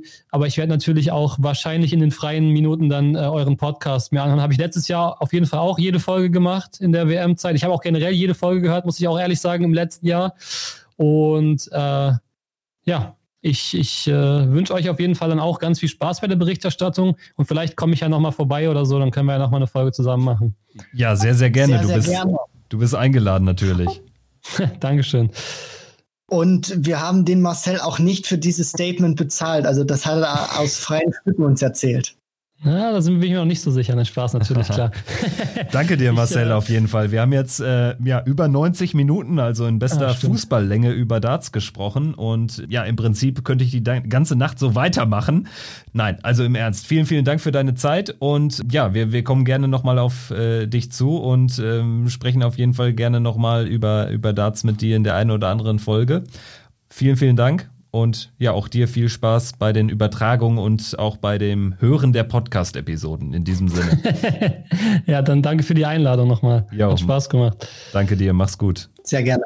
Das war's für heute mit Checkout der Darts Podcast. Wir hoffen, es hat euch wieder gefallen. War auf jeden Fall eine sehr lange, sehr intensive Folge mit Marcel Scorpion. Hat uns sehr, sehr viel Spaß gemacht. Ich hoffe, das ist auch gut rübergekommen. Wir haben leider aufgenommen, bevor die Info der PDC kam bezüglich der Q-School, die findet ja tatsächlich statt, obwohl wir es jetzt alle noch nicht so richtig glauben konnten im Gespräch mit Marcel, was wir vorher aufgenommen hatten. Wir werden auf jeden Fall nach der Weltmeisterschaft natürlich den Blick drauf werfen. Jetzt aber konzentrieren wir uns die nächsten Tage natürlich voll und ganz auf den Elli Pelli, auf die WM 2021. Morgen gibt's noch eine letzte Vorschaufolge mit Elmar Polke. Auch darauf könnt ihr euch freuen. Übermorgen geht's ja dann auch schon los mit unter anderem Peter Wright am ersten Abend der Darts WM. Bis dahin habt ihr auch noch die Chance, bei unserem Tippspiel mitzumachen. Findet ihr auf Kicktipp, heißt natürlich Checkout dort, also geht auf kicktip.de slash checkout und klickt dann einfach auf Mitglied werden und ja, vielleicht gewinnt ihr sogar was. Es gibt auf jeden Fall ein paar Preise abzustauben. In diesem Sinne, wir hören uns morgen schon wieder. Bis dahin, ciao.